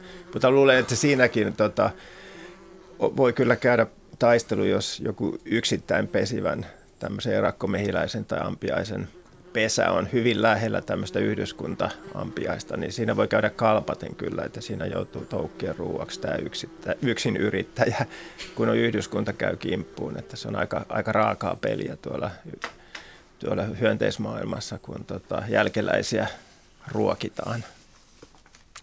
No on ihan älyttömän mielenkiintoisia nuo pesät, miten ne on niin sijoittunut nyt tuossa, tuossa tuota, noihin lamppuihin, eli Eli kun tässä kulkee aamua, iltaa, milloin myöhäistä, myöhäistä alkuyötä koirien kanssa, niin on kyllä mietitty ne pesien paikat sillä lailla, että aamun ensimmäiset lämpösäteet auringosta ottaa niihin ja kestää melko pitkä. Että mun mielestä siinä niin kuin, en tiedä, onko niillä tämmöistä nerokasta ajattelua, että se aurinko lämmittää, että pääsee taipaleelle ja keräämään yhteiskunnalle tärkeitä rakennusaineita ja muita, mutta, mutta jotenkin tuntuu, että ei, ei ne summan mutikassa ole mietitty pesien paikka. Vai onko, m- mitenhän tuo oli? Vo- Voisitko vielä kuvailla, että minkälaiset, minkälaisia ne lamput on ja sanoit, että alapinnalla, tasaisella pinnalla on ne pesiä. Onko ne näitä pallomaisia ampiaispesiä? Ei, vaan, ei. Vaan? Vaan ne, on, vaan ne on nimenomaan näitä uusia LED-katulampuja. Mm. Eli Mutta nämä Hyvin pesät, pesät. pesät Onko ne pesät semmoisia pallomaisia? pallomaisia? niin, pe- pesät on pallomaisia, ihan normaali vesiä. Ne Ja ro- minkä kokoisia ne on? No mä väittäisin se toinen, minkä mä oon löytänyt, niin on 10 senttiä, toinen on liki 20. Joo, ne roik, roikkuu koko- niissä lampuissa, ne pesät. Kyllä. Joo. Mua harmittaa, kun mä en ottanut niistä kuvia. Mulla oli suunnitelmassa, että mä lähetän teille kuvat niistä, mutta tuota, mulla on aina semmoinen tyyli, että kun teillä on lähetys, niin mulla on silloin, mä käyn silloin konttorilla, koska mä kuuntelen teitä niin mielellään, niin mä ajattelin, että mä soitan, koska mä ajan Helsingistä sitten kotiin.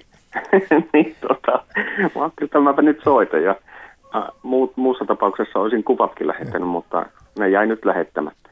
Kyllä. tosi hauska. Mutta nehän voi lähettää jälkikäteen, kun meillä ei ole nyt Jaskallekaan yhteyttä jostain syystä, niin voidaan palata tähän asiaan sitten. Kyllä, ja, ja ainahan ne ampiaispesät, ne on, tai siis usein, ne on jossain katoksessa tai suojaisessa paikassa. Mutta joskus, joskus kyllä ihmettelee, että onko toi nyt hyvä paikka ampiaispesälle, jos se roikkuu vaikka pihlajan oksassa. Se voi olla tietysti lajityypillinen. Näitähän on monta näitä pesiä tekeviä ampiaislajeja ja se voi olla niinku tyypillistä jollekin lajille, että se tehdään puuhun tai puun oksaan.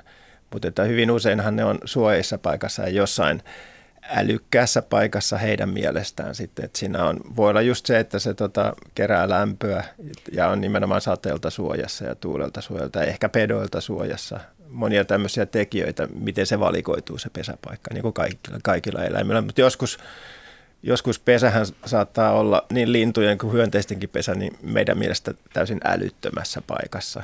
Mutta silti se voi olla niiden kannalta niin kuin hyvä ratkaisu. Tässä oli vielä LED-lamppuja kyseessä, että ne ei sitten No var- lämpenisi niin. Niin, no ledithän ei hirveästi lämpene. Nehän tuottaa vaan valoa, mutta et siellä valollakin voi olla oma osuutensa. Valohan ne houkuttelee muita hyönteisiä, että siinä voi olla lähipiirissä sitten hyvät saalistusmaastot. Joo, ja, joo, ja Joo. Se, mitä, se mitä mä näen niistä, niin ne liikkuu aika paljon. Se on hyvin kuusivaltainen mettä. Ja tuota, hyvin pitkälle ne lähtee sinne niin kuin kuusi metsään päin. Että, että mä en tiedä sitten, onko ne kesän kerännyt sieltä kuusista ne, ne välttämättömät, mitä ne tarvii, vai, vai, vai mikä siinä on. Ja tuo tasainen pinta, mä ymmärrän, että siihen on helppo perustaa ja sateeltahan se kyllä on suojassa, että se on, se on niinku ihan tä- selvä, mutta niin. tuuli, tuuli on sitten se toinen juttu, että siltä ei kyllä pääse suojaan. Mutta sade on aika hyvä, hyvä, että sateelta on suojassa.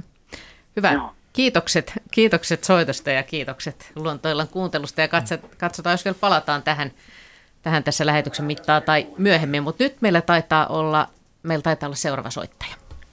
Iltaa Eija Kilpeläinen Askolasta. Kyllä, Joo. hyvää iltaa. Mulla on joskus aikaisemmin, aikaisemmissa luontoilloissa on ollut puhetta palokärjen mm, pesästä niin tuoreessa männyssä. Niin tota, miten se palokärki estää sen, että se ei sotke itseään pihkaan tai tartu pihkaan kiinni? Hyvä kysymys. Se, Noniin. on, se on hyvä kysymys, joo. Toi lintujen höyhenpuku, linnun pitää pitää se höyhenpuku hyvässä kunnossa ja höyhenethän on suht, suht tämmöistä likasta materiaalia hylkivää, mutta kyllä mä itse olen ihan sama, samaa asiaa miettinyt, että jos sitä pihkaa on ja tulee sieltä paljon, niin onko, onko myös tapahtumia, että yksi, yksi syy, minkä takia pesä jää kesken, on se, että se on oikeasti niin pihkainen se puu, ja sitä pihkaa erittyy niin paljon, että se lintu, että se lintu ei todella pysy siellä puhtaana ja, mm. ja se, se, se on liian työlästä, työlästä puhdistaa itseään. Mutta sitten taas toisaalta, kun miettii sitä, että kuinka moni lintuharrastajakin on nähnyt niin kuin pih- kunnolla pihkasen linnun, niin en mä, en, mä- en mä tiedä, ha- harvoin kaverit on tullut niin juttelemaan ja sanonut, että mä näin tällaisen ja tällaisen. Et, Se on aika hämmästyttävää, koska se männyn pihka on todella tarttuvaa ja tahrivaa. Että Siinä on, mm-hmm. mulla tuli mieleen, nyt pitäisi tietysti olla taas Henry vastaamassa tässä, mutta tota, sitä pihkahan ne erittyy erityisen paljon siihen puun pintakerroksiin ja just sitä kuoren läheisestä kerroksesta. Joo. Mä en tiedä, kuinka paljon sitä erittyy sinne sisään Sisälle. sitten niin. sitä pihkaa. Että jos siellä on, se, kun se onkalo on kuitenkin pääasiassa sisällä ja ainoastaan se lentoaukko tai se aukko. Varmaan siinä aukolla sen, kuitenkin Joo, siinä on. aukolla varmasti mm-hmm. on sitä pihkaa, mutta, mutta mulla on semmoinen käsitys, että se pystyy, niin kuin se, tai se palokärki myös niin kuin puhdistaa sitä pesäkoloaan tai sitä aukon reunaa, että jos siihen erittyy sitä pihkaa, niin se pystyy poistamaan, mutta jos se siihen tuoreeseen pihkaan nokkansa tahriin, niin on sillä aika putsaaminen sit siinä nokassa, mutta sehän kyllä putsaakin nokkaansa ihan koko ajan, se vetelee sitä sivuttain ja tota, pitää ne tota, reunat kyllä puhtaana, että linnut kyllä huolehtii, mutta että kyllähän sitä väistämättä, jos se tippuu ihan se aukon yläreuna semmoista valuvaa nestemäistä pihkaa, niin kyllä sitä ei. väistämättä myös siihen höyhenpukuun tarttuu. Joo, ei se voi siitä. Mä, mä heitän tässä palloa vähän Heidin suuntaan, mm-hmm. että on puhuttu oravasta tänään aika paljon, niin kyllähän oravatkin aika pihkaisissa puissa pyörii ja liikkuu. Ja siis jos ajattelen, niin kyllä oravan pitäisi olla huomattavasti likaisempi kuin yleisen ne Niin ja kuusen kävythän niin. on joskus tosi miten, miten ne voi olla niin hyvässä kunnossa? Että se vasta ihme onkin. No se onkin ihme, joo. Ajattelisin, että kuusen käpyjen käsittelyssä niin vähintään se sen kämmen, voiko sanoa niin, tassu, niin pihkaantuisi ja inhottavalla tavalla suorastaan liimaantuisi. Että Oravathan kyllä kanssa aika tehokkaasti pitää huolta turkista ja kyllä. tassuista, että ne pystyy kyllä niin kuin tämmöisen kyllä. lian kyllä poistamaan niin kuin niin, aika niin. tehokkaasti, niin. että niillä on välineet kyllä siihen. On ja hampaillahan ja. kaikkea irrottaa että, ja tosi helposti. Että, mutta joo, kyllähän luonnon eläimillä kaikilla on ihan järisyttävä työ pitää huoli siitä karvapeitteestään tai höyhenpeitteestään se on niiden elinehto. Kyllä. Mutta erittäin hyvä, hyvä kysymys. Kiitos. Kiitoksia. Joo. Onko tota, Joo. saatu siihen hyönteisasiantuntijan yhteyttä? Mulla olisi ei, hänelle kysymys. Ei ole, ei ole nyt täytyy, täytyy seuraavaan lähetykseen sitten ottaa, ottaa ne kysymykset, mutta tota, Palataan silloin asiaan. Meillä on tosiaan pa- yhteys. Palataan, Joo. palataan asiaan silloin. Palataan silloin, silloin asiaan, mutta sen verran vielä hyönteisasiasta, että meillä on nimittäin Yle Luonnon äh, Facebook-sivuilla etukäteen ollut Ritva, äh, Ritva, ootas nyt kun mä näen täältä lopu, lopusta hänen nimensä, Ritva Rojon video ja tähän liittyy tämä kysymys, eli Pihalle ilmestyi tänään 11.8. tällainen lentävä kaveri. Näyttää aivan linnulta, mutta oli kyllä tosi pieni linnuksi. Ehkä joku kiite ja toivottavasti saatte selvää videopätkästä. Olisi jännä tietää, kuka tämä veijari on ja mistä kaukaa lienee, lienee saapunut. Ja tässä te voitte nyt kurkata, että miltä tämä kaveri näyttää. Eli Juha, sä katsoit jo äsken tätä, mikä, mikä se sun mielestä on? Matarakiite. Matarakiite, joo. Eli tämä me tunnistetaan ilman, ilman Jaskan apuakin. Ja aika, aika näyttävä kaveri. Ja täällä on tosiaan tosi paljon tullut näitä kommentteja, melkein 70 kommenttia, missä, missä tosi moni on sen tuntenutkin matarakiitäjäksi. Hienon näköiset kaverit. Täällä on muuten Juha tullut tota, vielä lisäkommentti Oravasta. Täältä Kaarina Davisilta on tullut tällainen tarkennus. Tarkoitti sitä, että oravat, jotka eivät naua ja ovat hiljaa haukan hyökätessä esimerkiksi ruokintapaikalla, eivät ole olleet välittömässä hengenvarassa – Silloin haukka on ilmestynyt paikalle niin, että oravat eivät ole olleet suoranaisen hyökkäyksen kohteena eikä ole ollut tarve huutaa. Naukuvan oravan henki on ollut hiuskarvan eli oravan karvan varassa ja hyökkäys käynyt tosi liki petolintutilanteissa ja sitten myös oravan käytöksessä ja ääntelyissä on eroja. Eli tämä olisi tämmöinen niin kuin, vähän semmoinen viime tingan niin kuin paniikkihuuto. Mm. Ihan hyvä. Ihan hyvä teoria. Sekin Juha on edelleen vähän epäilevän näköinen. On, onko se sitten semmoinen, mikä että se on selvinnyt, niin se siinä vielä jäähdytellessä huutelee ja muut ei huuda. Että tuota, vaara Jos on hidas sytytys. se on tämmöinen ähäpiti huuto. Ei, ei, se, se ei vaikuta yhtään siltä, että siellä ollaan niin kuin nenäkkäitä, vaan kyllä, kyllä se... Joo. Ja tässä monihan näistä havainnon tekijöistä sanoi juuri niin, että se orava jäi pidemmäksi aikaa vielä huutamaan senkin jälkeen, kun tilanne oli ohi. Että ikään kuin stressi purkautui siihen karjumiseen vai jälkikäteen. En tiedä, mutta niin. mut tätä pitää musta jäädä jää, jäämme kuulolle. Jäämme mm. kuulolle ja edelleen mielellään No, otamme hyviä, vastaan hyviä, näitä. hyviä pointteja. Todi, hie, Mm. todi, hie, tosi hienoja pointteja. Täällä on muutama lyhyt sähköpostikysymys, ehditään vielä ottaa tähän. Eli viikonloppuna kävin mökillä, mökin terassilla oli kuollut liitoorava. Näytti siltä, että oli vain raahautunut siihen ja kuollut. Törmäävätkö ne joskus ikkunoihin, kyselee Aino Pikkusaari. Kyllä sekin on mahdollista. Joo. Ää, tietenkin tuommoinen pieni eläin, kun se tippuu jostain korkealta, niin se ei yleensä vahingoitu. Ja nehän ovat ihan järsyttävän taitavia, että jostain ne tuppaa saamaan kiinni ennen kuin ne alas tulee. Mutta en pidä mitenkään mahdottomana, että kävisi tämmöinenkin haveri. Olen pari kertaa syksyllä todistanut, kuinka illan kylmetessä sammakko sukeltaa nuotion. Toisella kerralla kyseessä oli pieni sammakko, jonka onnistuin saamaan jo kerran pelastettua. Sen jälkeen tämä harhautti minut, kiersi pikaisesti toista kautta ja syöksyi suoraan kuumaan surman suuhun. Olivatko nämä sammakot masentuneita vai muuten vain itsetuhoisia, kysyy Tuula Harralla. Mitä Sari?